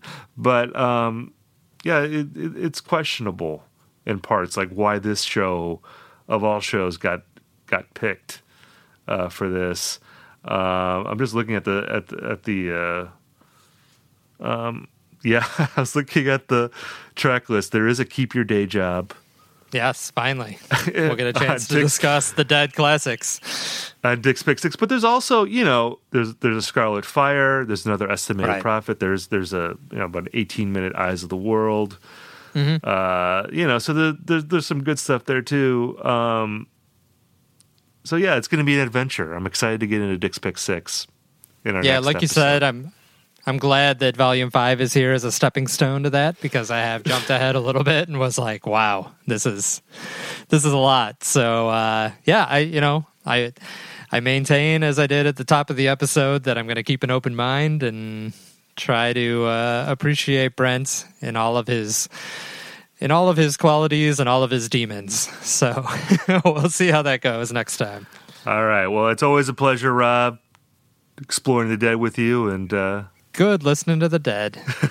and uh, yeah, looking forward to next time. Thanks everybody for listening and for tweeting at us and keeping it mostly civil on the social media. And yeah, you know, all the usual stuff. Tell a friend. If you have a deadhead that hasn't listened to us yet, let them know that we have some takes that might anger them but for the most part it's just it's just people talking the dead man that's right. is- we're just we're just we're just chilling out. Sometimes we like things out of more than others. It's it's it's what happens. What deadheads do. and either way, we're keeping our day job, so no worries there. That's true. Yeah. All right. See you later, everybody.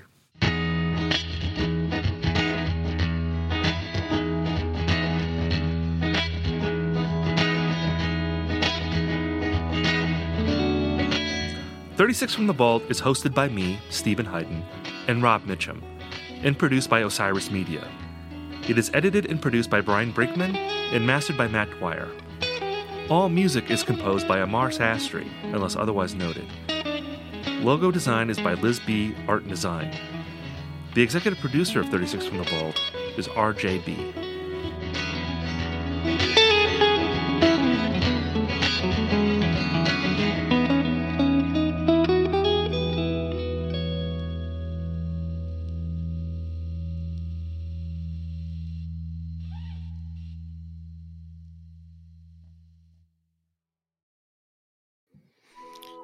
Welcome to us talking about our podcast for a minute. What's the name of that podcast? That's Axe to Grind, uh, and right now you're going to be getting a little, little taste of it, right down to the shaky microphone and all. And my name's Bob. And my name's Patrick, and usually we're joined by Tom. Tom's the best. Tom has a real grown up job that requires him to be at work, but we talk about decidedly not so grown up things like Hardcore music and things that people that like hardcore music tend to like. So that could be the latest shows, uh, revisiting classic material, talking about the new classics, um, all the little dorm room nonsense that you imagine from uh, niche music podcasts that, that you either love, want to love, or hate. Yeah, imagine all the emotions that you have towards a genre that that uh, has impacted your life, uh, and then condense them down to an hour to two hours a week. So triangulate your speakers. Think about jumping off the bed, singing along, dancing like an idiot, and listen to Axe to Grind podcast. Hey, you. Do you have any plans this year? Ha! How's that going? Did you get 2020? Well, welcome to a brand new podcast called 2020, where myself, Benny Goodman, and my good friends Corey Payson and Siobhan Cronin from the band Lost Symphony also got 2020. And since the world ended this year, we decided why not just check in with some of our friends in the music industry and see how everyone's doing. We're going to get a candid look at life on and off the stage, as well as the mindset of some of the most successful people in the entertainment industry. New episodes drop every Sunday and Wednesday at 9 p.m. Eastern. And you can listen at 2020-d.com, soundtalentmedia.com, or on your favorite podcast app.